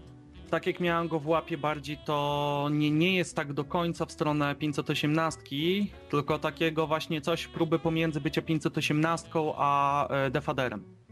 Ja bym to bardziej w ten sposób ujął, bo mimo wszystko... Znaczy, no, no widzę, tak, nie widzę masz tego takie profilowania pod kciuk, jak masz w Logitechu M X pięćset osiemnaście. Tak, tak, tak, tak, takie wałeczki w stylu love handery, jak, jak mają kobiety na biodrach, to ona ma właśnie tutaj ku dołowi takie wystające części na kciuk.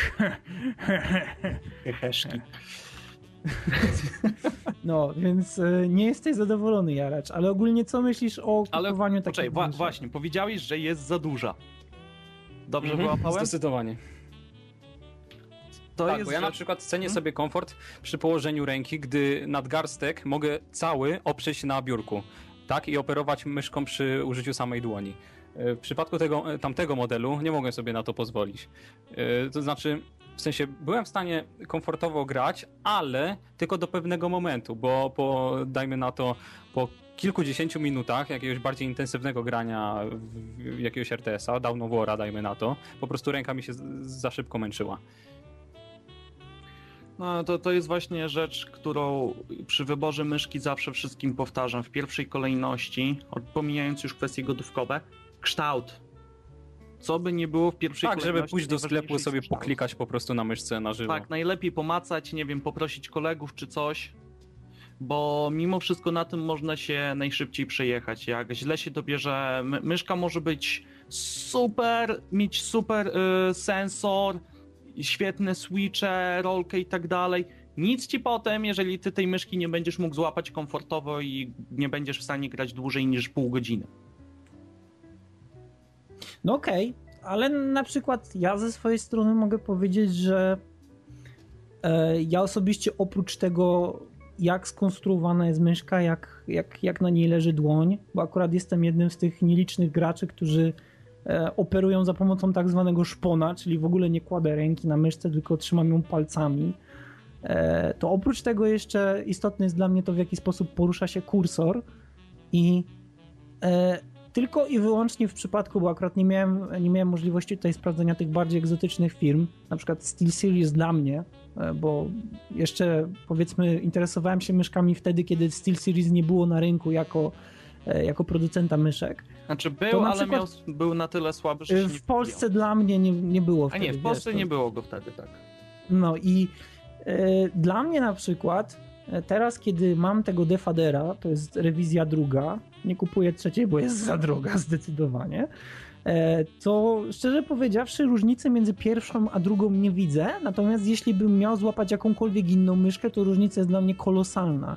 Nie wiem, na czym polega, dlatego że to w te- teorii to te myszki wszystkie charakteryzują się taką samą precyzją. Nawet te najtańsze myszki teraz mają dobre sensory. No, oczywiście grabczas tutaj może powiedzieć hańba! Ale wydaje mi się, że, że są dość dokładne. A mimo wszystko cholernie przyzwyczaiłem się do tego, jak działa kursor w tym defaderze, którego mam. Nie wiem dlaczego. Naprawdę. Nie mam najmniejszego pojęcia. Byłbym ale... w stanie to wytłumaczyć, ale nie bez uniknięcia, jak to większość osób stwierdzi, technicznego bełkotu. A tak pokrótce, te same części, tak? Eee, nie, nie, nie. Kwestia tego, yy, że poszczególne sensory różnie zachowują się przy różnych szybkościach myszy. I ty operujesz, jesteś tak zwanym low sensem, co już wiem od dawien dawna. I dlatego ty w pierwszej kolejności na przykład na laserach szybko się zawiedziesz i na niedopracowanych yy, optykach. Ponieważ to ja właśnie... nie rozumiem w ogóle, po co myszki mają czytniki laserowe, czy tam, Boże, czujniki laserowe, na cholerę. Przecież ilość D P I, tak, nie ma aż tak dużego znaczenia, bo powiedzmy sobie szczerze, masz dziesięć tysięcy D P I i z czułością myszki musisz zjechać tak nisko, że niwelujesz tak naprawdę e, to D P I za pomocą sterownika Windowsowego. Masz za mało D P I, podbijasz sobie czułość, tak więc po co jest to, ta wojna o, o D P I? To znaczy wojna o D P I, o stwarzanie tak niebotycznych wielkości jak najbardziej jest bez sensu. Chyba że masz spięte trzy sześćdziesięciocalowe monitory. Spoko. A no widzisz, miałem wczoraj, dzisiaj... Nie, nie będę dzisiaj... w stanie. Na swoim e... osiemset D P I pewnie bym nie był w stanie pracować. Dobrze. Ja na przykład mam e, teraz ustawione tysiąc sześćset D P I.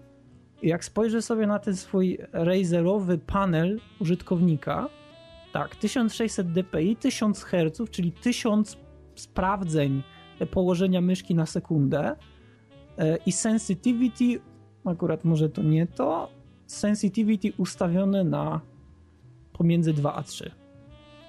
Tak więc dość nisko. Eee, wiesz co?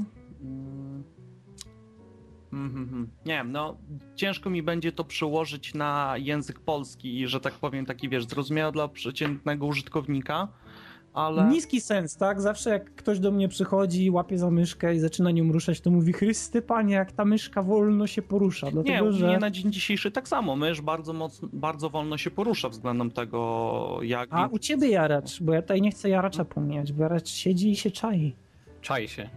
Nie, wiesz co, ja w tych kwestiach jestem kompletnym laikiem, także teraz nawet nie wiem, ile mam ich ustawionych w systemie. Ale jak lubisz i jak preferujesz? Czy lubisz, kiedy na przykład, nie wiem, lubisz akcelerację, bo niektórzy lubią na przykład, kiedy grają w grę, gram w grę, Tomb Raider, kiedy ruszają myszką, to żeby nagły ruch myszką w lewo, w prawo, do góry, w dół powodował przyspieszenie poruszania się kursora, dlatego że gra wykrywa, że chcesz coś zrobić szybko. Natomiast kiedy ruszasz wolno myszką, to w tym momencie jej czułość wraca do tego normalnego poziomu. Czy jesteś na przykład graczem, który zwraca na takie rzeczy uwagę, czy preferujesz?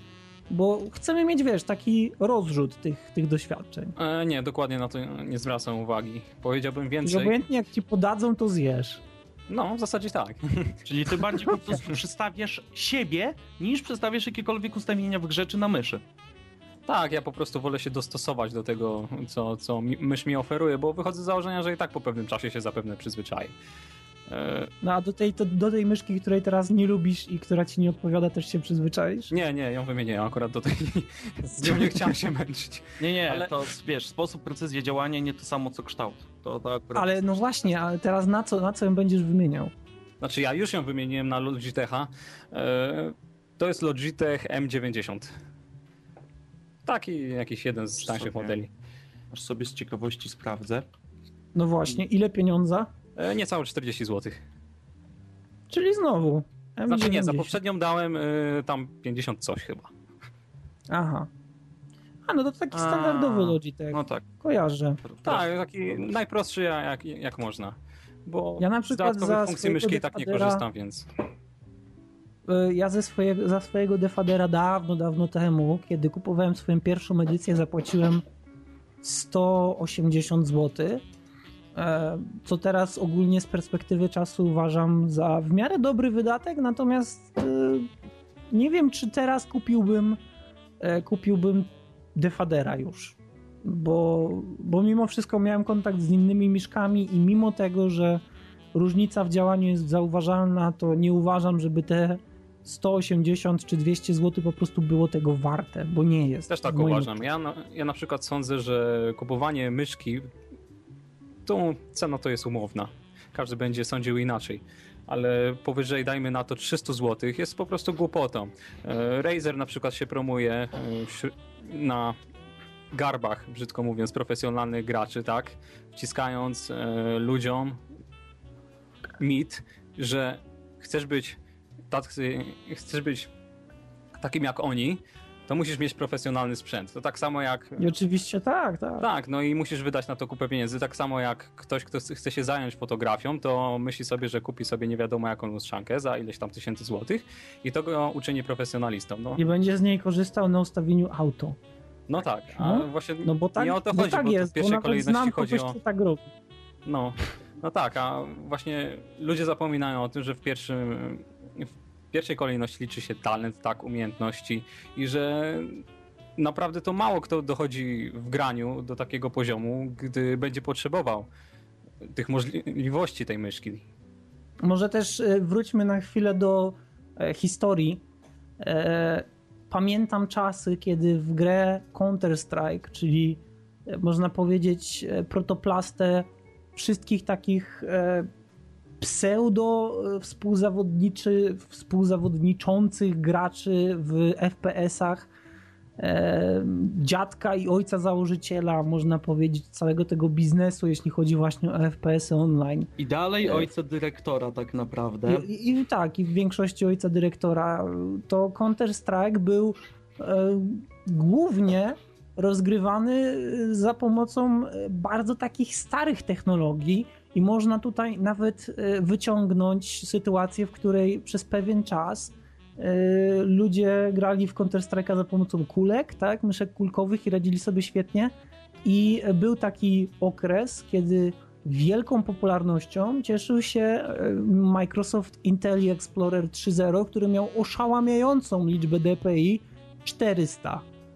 Więc ta myszka nie dość, że przypominała kształtem Razera, albo może nawet na odwrót, to Razer wzoruje się właśnie na jej projekcie i przy okazji miała tak niewiele D P I, stała się swego rodzaju pewnym korzeniem, pewną podstawą dla bardzo, bardzo wielu graczy właśnie F P S-ów, bo to był naprawdę bardzo dobry produkt i przez pewien czas jeszcze nie aż tak drogi, bo oczywiście później producenci wyczaili, że ludzie preferują właśnie ten produkt, no i oczywiście jego cena poleciała na łeb na szyję do góry, ale nie oszukujmy się, technologia wykonania myszki, mimo całej tej wspaniałości i tajemnicy, która ją owiewa, nie jest aż tak istotna.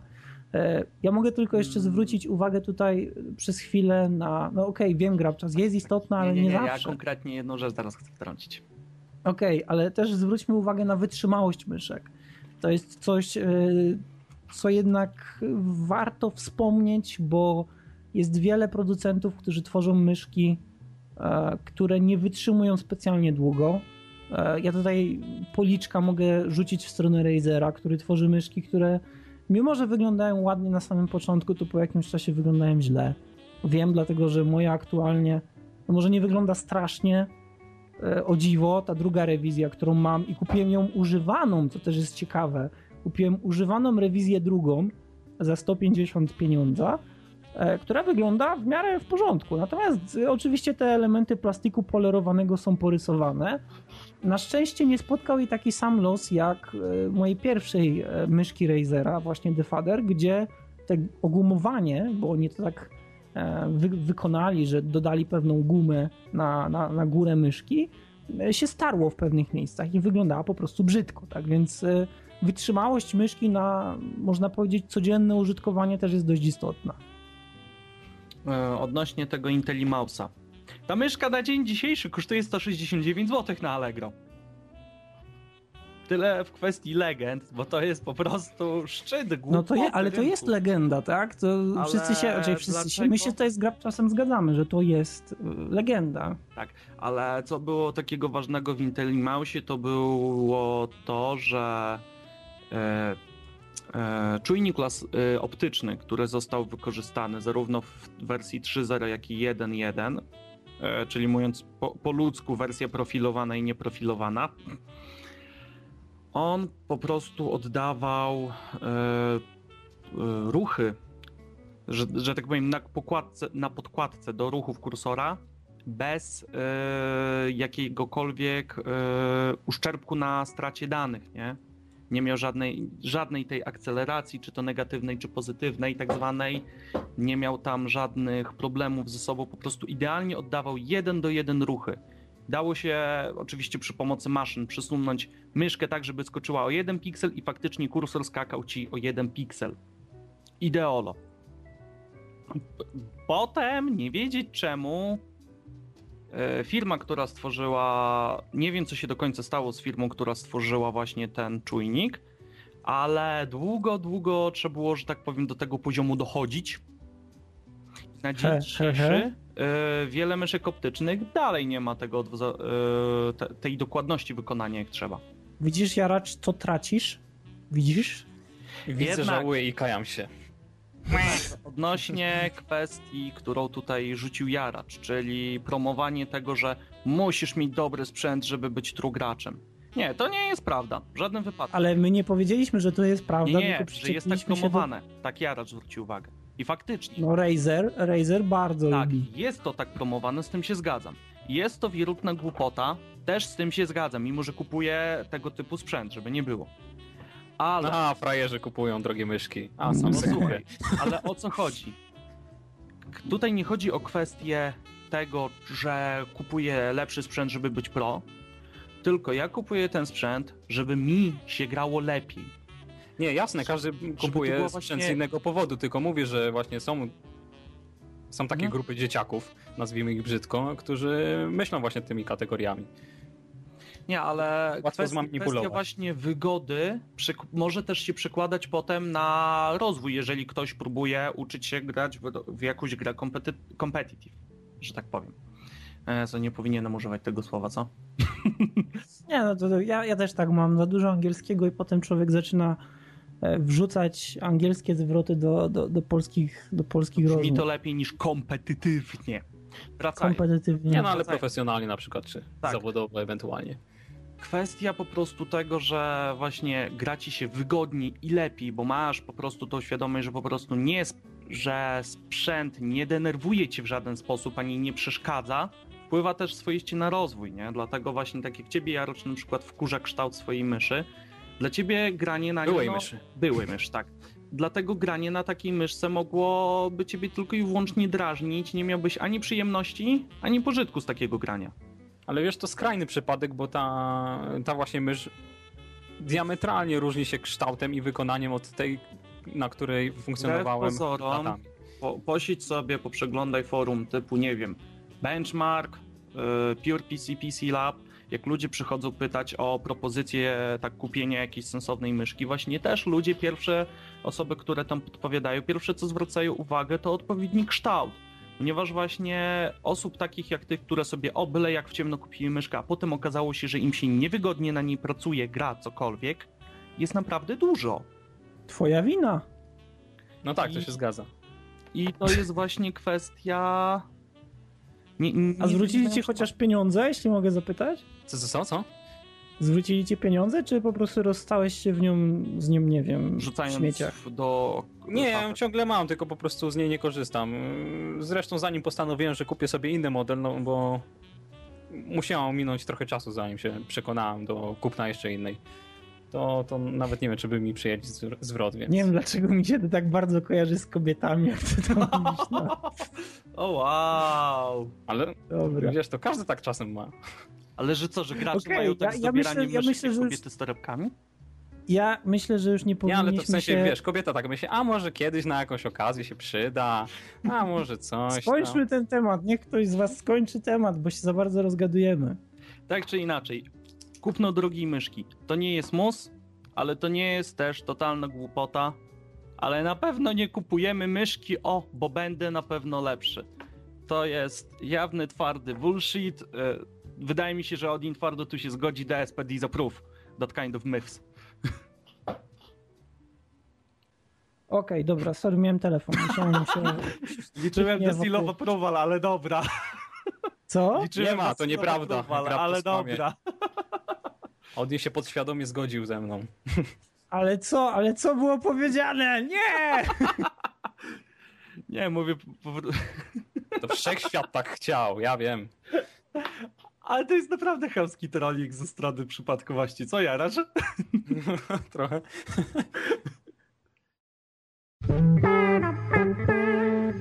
Dobra, kolejny i ostatni, czyli robię wstęp.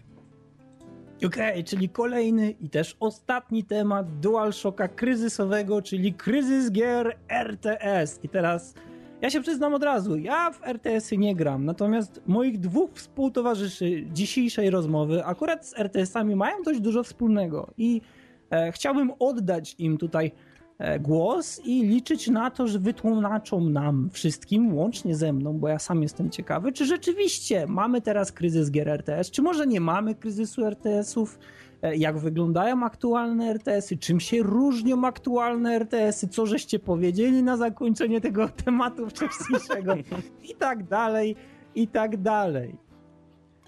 Hmm, kryzys R T S. No. Tak. E, tak jest, no. Odin. Dobra, podstawowym problemem R T S-ów. Nie mamy praktycznie R T S-ów typu trzy. Od czasów yy, Command and Conquer trzeciego bym nawet powiedział, bo czwarty w sumie przeszedł bez echa. Nie mamy żadnych za bardzo... Nie, no dobra, poza StarCraftem, zanim popełnię tą gafę i pominę. Poza StarCraftem nie mamy wysokobudżetowych R T S-ów, które by były rozreklamowane po połowie C D Action, P S, nie, P S X Extreme to konsolowe, yy, stron różnej maści zajmujących się grami i tak dalej. To wcięło. Samych w sobie R T S-ów wychodzących, na moje oko, gdzie ja już ostatnio tak naprawdę no, nie siedzę z lupą dokładnie każdego jednego newsa, nie przeglądam, też wychodzi coraz mniej. Bo tak jak y, liczyliśmy z Jaraczem y, przed nagraniem, w tamtym roku... Właściwie to nie mogliśmy się doliczyć w tak, ogóle. Nie mogliśmy się doliczyć dokładnie, ale co skojarzyliśmy? Wyszedł jeden Wargame, w dwa tysiące dwunastym wyszedł pierwszy Wargame, no i właśnie. A, no i jeszcze w tamtym roku był Heart of the Swarm, gdzie... No sorry, no po prostu nie można znaleźć za bardzo er te esów, bo Total War, na tym przykład Europa Universalis, to nie są er te esy. Ergo. Tak, e, to znaczy ja bym w ogóle gier Blizzarda nie liczył, bo to jest, tak, jakby to no powiedzieć, to jest... zupełnie inna półka. E, gdzie... Znaczy nie, no jaracz. E, mimo wszystko, StarCraft jest przykładem er te esa trzy A. I jedynym jak żyjącym. Na, jak najbardziej, ale właśnie o to chodzi, że Blizzard nie musi się martwić o to, że zrobi grę, która się nie sprzeda, ani nie będzie popularna. Nie, oni oni cokolwiek nie zrobili, oni się o popularność... Oni się, oni się w momencie wydawania gry muszą martwić, czy oni znowu zdążą wybudować sobie e, magazyn na pieniądze wystarczająco szybko. Ale żebyś, żebyś wiedział, bo oni mają tak wyrobioną markę, że nie muszą się przejmować o, o jej budowanie od podstaw, tak? Ja się założę z tobą, że gdyby Blizzard wyprodukował teczkę dla gracza, to by wszyscy z teczką zapierdalali teraz. Eee, przesadzacie, przesadzacie. Podobne zjawisko dotyczy Hearthstone'a. Co prawda sam w niego pogrywam czasami, ale... No. Czyli sobie teraz będziesz pluł w gniazdo, chcesz powiedzieć. Trochę, trochę, ale jestem obiektywny chociaż. Ale tak naprawdę gra niczym się nie wyróżnia na tle innych karcianek. Nie jest przełomowa w żadnym stopniu. Wręcz przeciwnie, jest skierowana do casualowego gracza. I nie jest trudna, ani mechaniką nie zachwyca. Po prostu nic nie wyróżnia jej na tle innych karcianek, które funkcjonują dzisiaj, tak? I które już budują swoje systemy od kilkunastu lat, niektóre nawet dłużej. Więc dlaczego cieszy się takim sukcesem? Blizzard. Blizzard. No właśnie, to jest odpowiedź. Ale wracając, no z er te esami no jest coraz gorzej. I tendencja spadkowa też wydaje mi się niejako wzięła się od czasów... A nie, przepraszam, przepraszam, przepraszam. Company of Heroes dwa też jest de facto er te esem. I zapomnieliśmy no tak, jak, jak o nim najbardziej, jak najbardziej. I zapomnieliśmy o nim licząc przed tym, przed podcastem. O! Tak czy inaczej. No, e... jeden, jedną czy w drugą. To. Tak naprawdę fakt, że Relic nie żyje, też się odbije jeszcze większą czkawką na y, tym rynku gier. Ponieważ... Jak, jak jeszcze raz powiedz. No, że Relic z, z, do, do spółki z T H Q zniknęły, no bo T H Q nie ma, Relic został wykupiony. To no tak, się ale odbije... Relic funkcjonuje ciągle, więc jeszcze można no pokładać właśnie... jakąś nadzieję w przyszłości. Tak, pytanie tylko, czy Sega nie wpłynie na nich za bardzo. Może dostaniemy nowego Dawn of War'a, mimo wszystko Dawn of War'a trzeciego, który Oby. będzie miał więcej wspólnego z pierwszym Dawn of War'em, a nie z Dawn of War dwa i Company of Heroes. Również oby. No. Albo, co przewiduje, wbrew pozorom, znaczy to przewiduje jako alternatywę, albo opcję idącą obok, dostaniemy Total War, Warhammer czterdzieści tysięcy. Ponieważ razem z Relikiem Sega dostała prawa do używania marki, jakby nie patrzeć. Wiesz, wydaje mi się to mało prawdopodobne, bo to byłaby zupełna odmiana dla, dla Relika. Musieliby podjąć kompletny nowy temat, z którym nie są oswojeni, do którego nie są przyzwyczajeni. Oni robią er te esy na swój sposób, trochę innowacyjny, ale według... Mm, troszeczkę... Nie, tego Total War'a po prostu robiłaby ekipa od Total War'a. A wiesz, Sega by się pompowała, no wydaliśmy wam jednak... grę strategiczną z czterdziestu.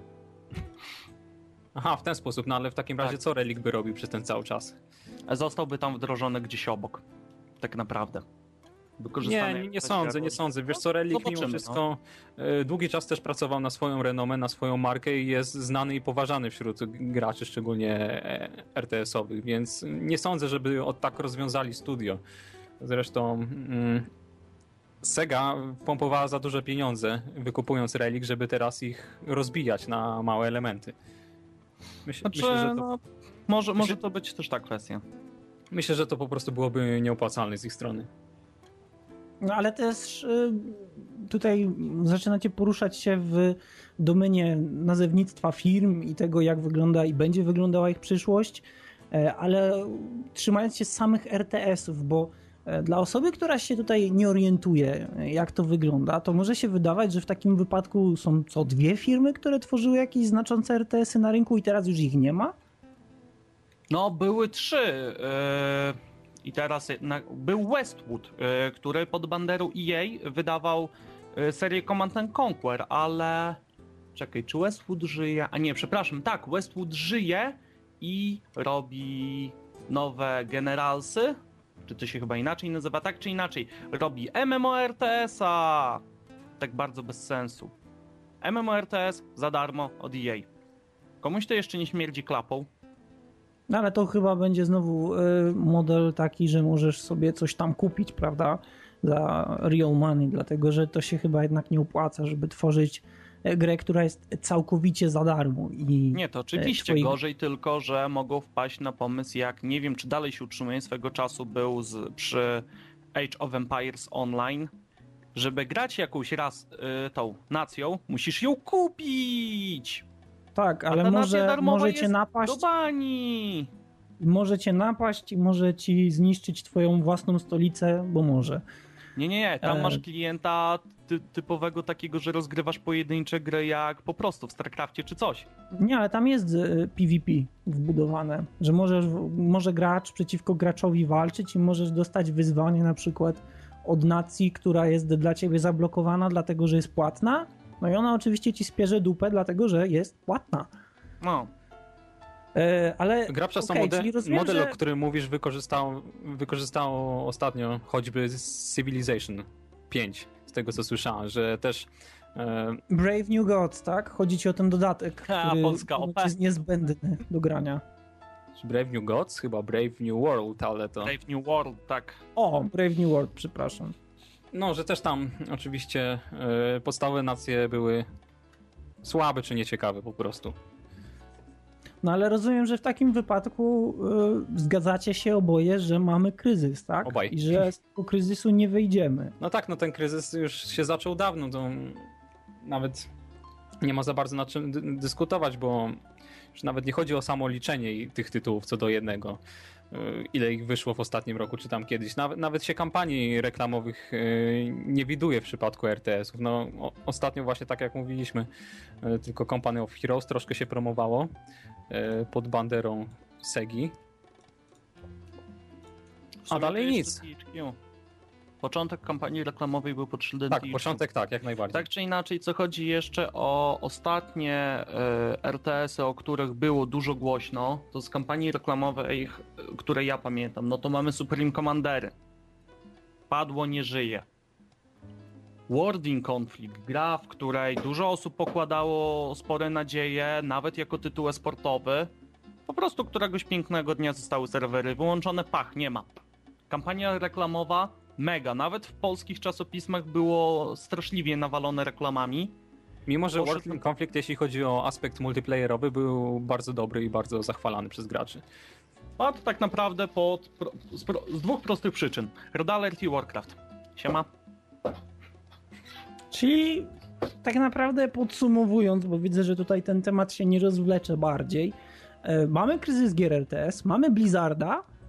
Mamy dominację i prawie monopol. I tak naprawdę nie mamy innych dobrych firm, które produkują dobre R T S-y. No tak, tak? tylko Mam zastanawiające to jest to, z czego to wynika. Ale widocznie widocznie R T S-y nie sprzedają się aż tak dobrze, żeby móc, żeby tytuł A A A, ten tak zwany, mógł sam na siebie zarobić. A teraz pytanie właśnie ode mnie. Jak myślicie, dlaczego tak jest? Gry tego typu są zazwyczaj dla trudne, za trudne dla niedzielnego gracza. Tak, i przede wszystkim trzeba poświęcić dużo czasu, żeby sobie przyswoić podstawy. To, to jest kolejny gatunek z gier, gier z cyklu uczcie przez x czasu, żeby móc sobie w spokoju pograć przez następne x czasu. Nie? To jest gra, która wymaga i dopiero wtedy cokolwiek daje.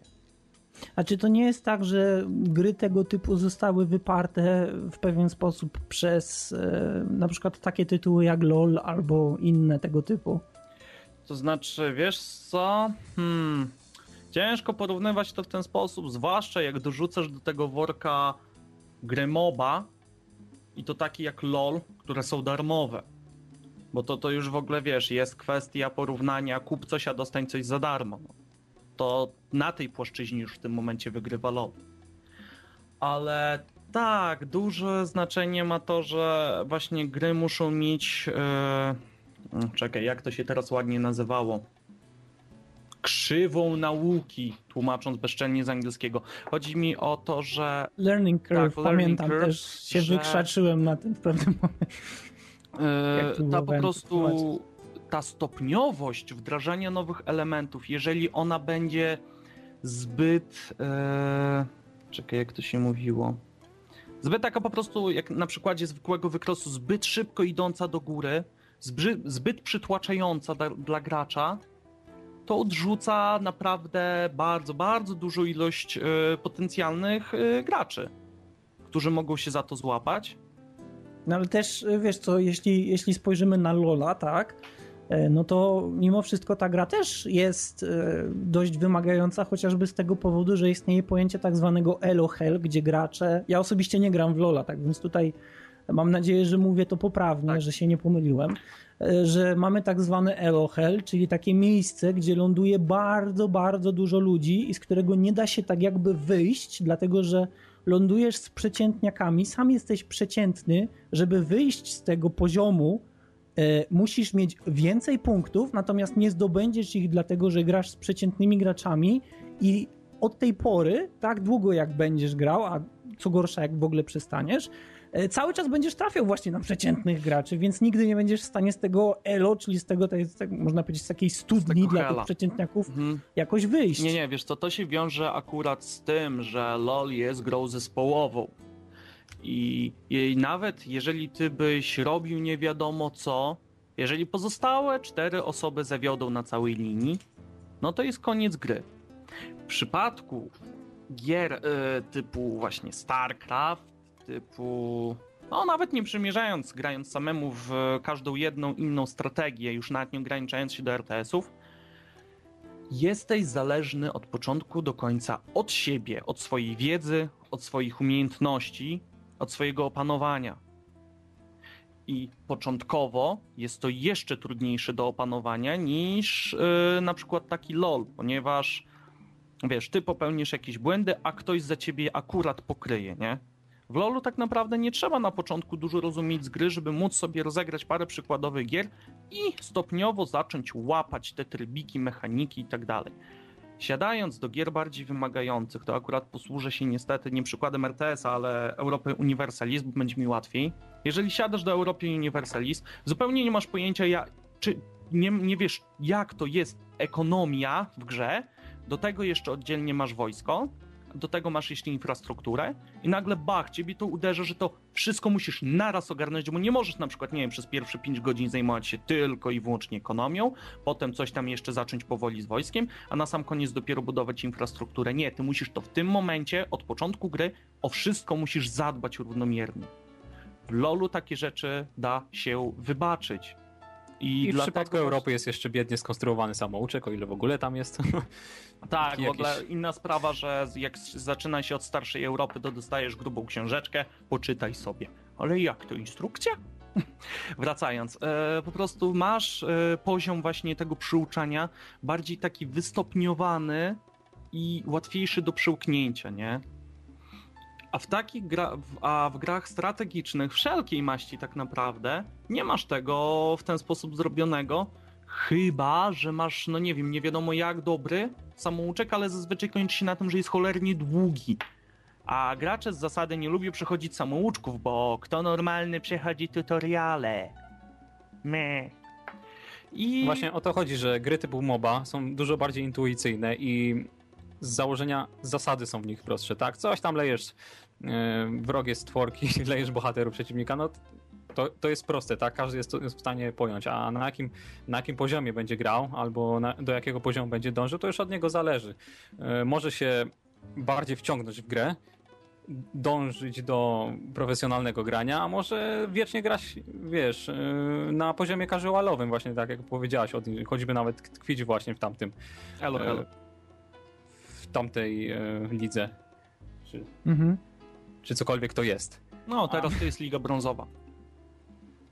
No okej, okay, no to... Także powiedziałbym po prostu, że w przypadku er te esów ten, jak to się mówi, jeśli ktoś na przykład przedsiębiorstwo zakłada, że jest dany próg e, wymagania, jest próg wejścia na rynek, tak? To jest... Jak, jak wkład finansowy jest potrzebny do tego, żeby wejść. Tu jest sytuacja analogiczna, że trzeba dużo poświęcić na początku, dużo swojej uwagi, by pojąć już po, podstawowe zasady. żeby, żeby wciągnąć się w grę i dopiero możesz się rozwijać dalej, a w przypadku właśnie takich zręcznościowych, jakichkolwiek innych tytu, tytułów, F P S-ów, MOBA czy cokolwiek innego, po prostu siadasz, grasz, nie, nie, masz, nie masz specjalnych zasad, które będziesz musiał przyswajać od początku. I... Znaczy no tam jednak y, uczyć się dość trzeba, nie? Ale... Tak, czegoś tak, ale, tak, jeżeli ale nie, masz tyle po, nie, ma, nie masz tyle różnych informacji podanych na sam start. I hmm. dodajmy do tego, że R T S-y czy strategie potrafią diametralnie się od siebie różnić. Tak jak przy F P S-ach generalnie zasada jest podobna, że chodzisz i strzelasz. Ja wiem, za bardzo upraszczam, ale, ale chcę to jakoś po prostu zobrazować. Tak, strategie czy R T S-y pomiędzy bardzo się diametralnie różnią. Masz inne systemy ekonomii, masz inne budynki, w niektórych w ogóle nie masz budynków.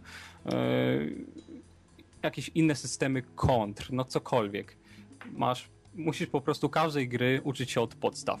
Inny system pozyskiwania surowców, różne rodzaje surowców, na takie głupie rzeczy. Musisz mieć robola, który pójdzie ci wybuduje budynek, większość R T S-ów, czy tak jak w Command and Conquer. Klikasz na pasek jeb, jest budynek. Dobra, okej, okay, to y, tutaj już tak ucinając głowę hydrze, bo ja wiem, że mimo wszystko z tej jednej głowy powstaną kolejne. Możemy stwierdzić, że mamy kryzys gier R T S. Bo są za trudne. I ostatnio, i ostatnio w podzie właśnie, czy w podzie, Boże, na stronie padło pytanie, dlaczego nie ma więcej o R T S-ach, tak więc to jest odpowiedź. Wiesz, jest Odin, może, R T S, może nie tak? Wszystkich gier R T S, ale na pewno R T S z przedziału A.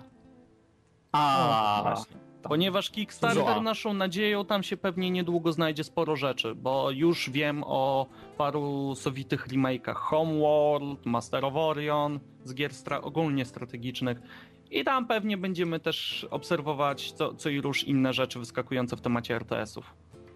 Okej, okay, dobra. nie, nie tak na więc... półkach Empików. um, tak więc to tyle. Mam nadzieję, że temat został chociaż w, w pewnym stopniu pokryty, wyjaśniony, a my tutaj będziemy już zakończać. Nie będzie jakiegoś wielkiego tutaj pożegnania, tak więc zróbmy taką małą przerwę, pyk. I jesteśmy znowu, właśnie to jest nasze oficjalne zakończenie. Myślę, że było całkiem ciekawie jak na całkowicie kryzysowy odcinek, dlatego że Bizon i Blady całkowicie umarli. Wiem, że Bizon wrócił gdzieś około osiemnastej do domu, a Bladego ani widu, ani słychu, tak więc tutaj pomocną dłoń wyciągnęli do nas Grabczas oraz Jaracz, za co im serdecznie dziękuję i mam nadzieję, że podcast wam usiadł, że tematy były zróżnicowane i na pewno mocno odróżniające się, bo przynajmniej sam tak myślę, od tego, co zwykle pojawia się w podcaście. Ja ze swojej strony dziękuję i żegna się z wami jak zwykle Odin, Grabczas i Jarasz. Hej!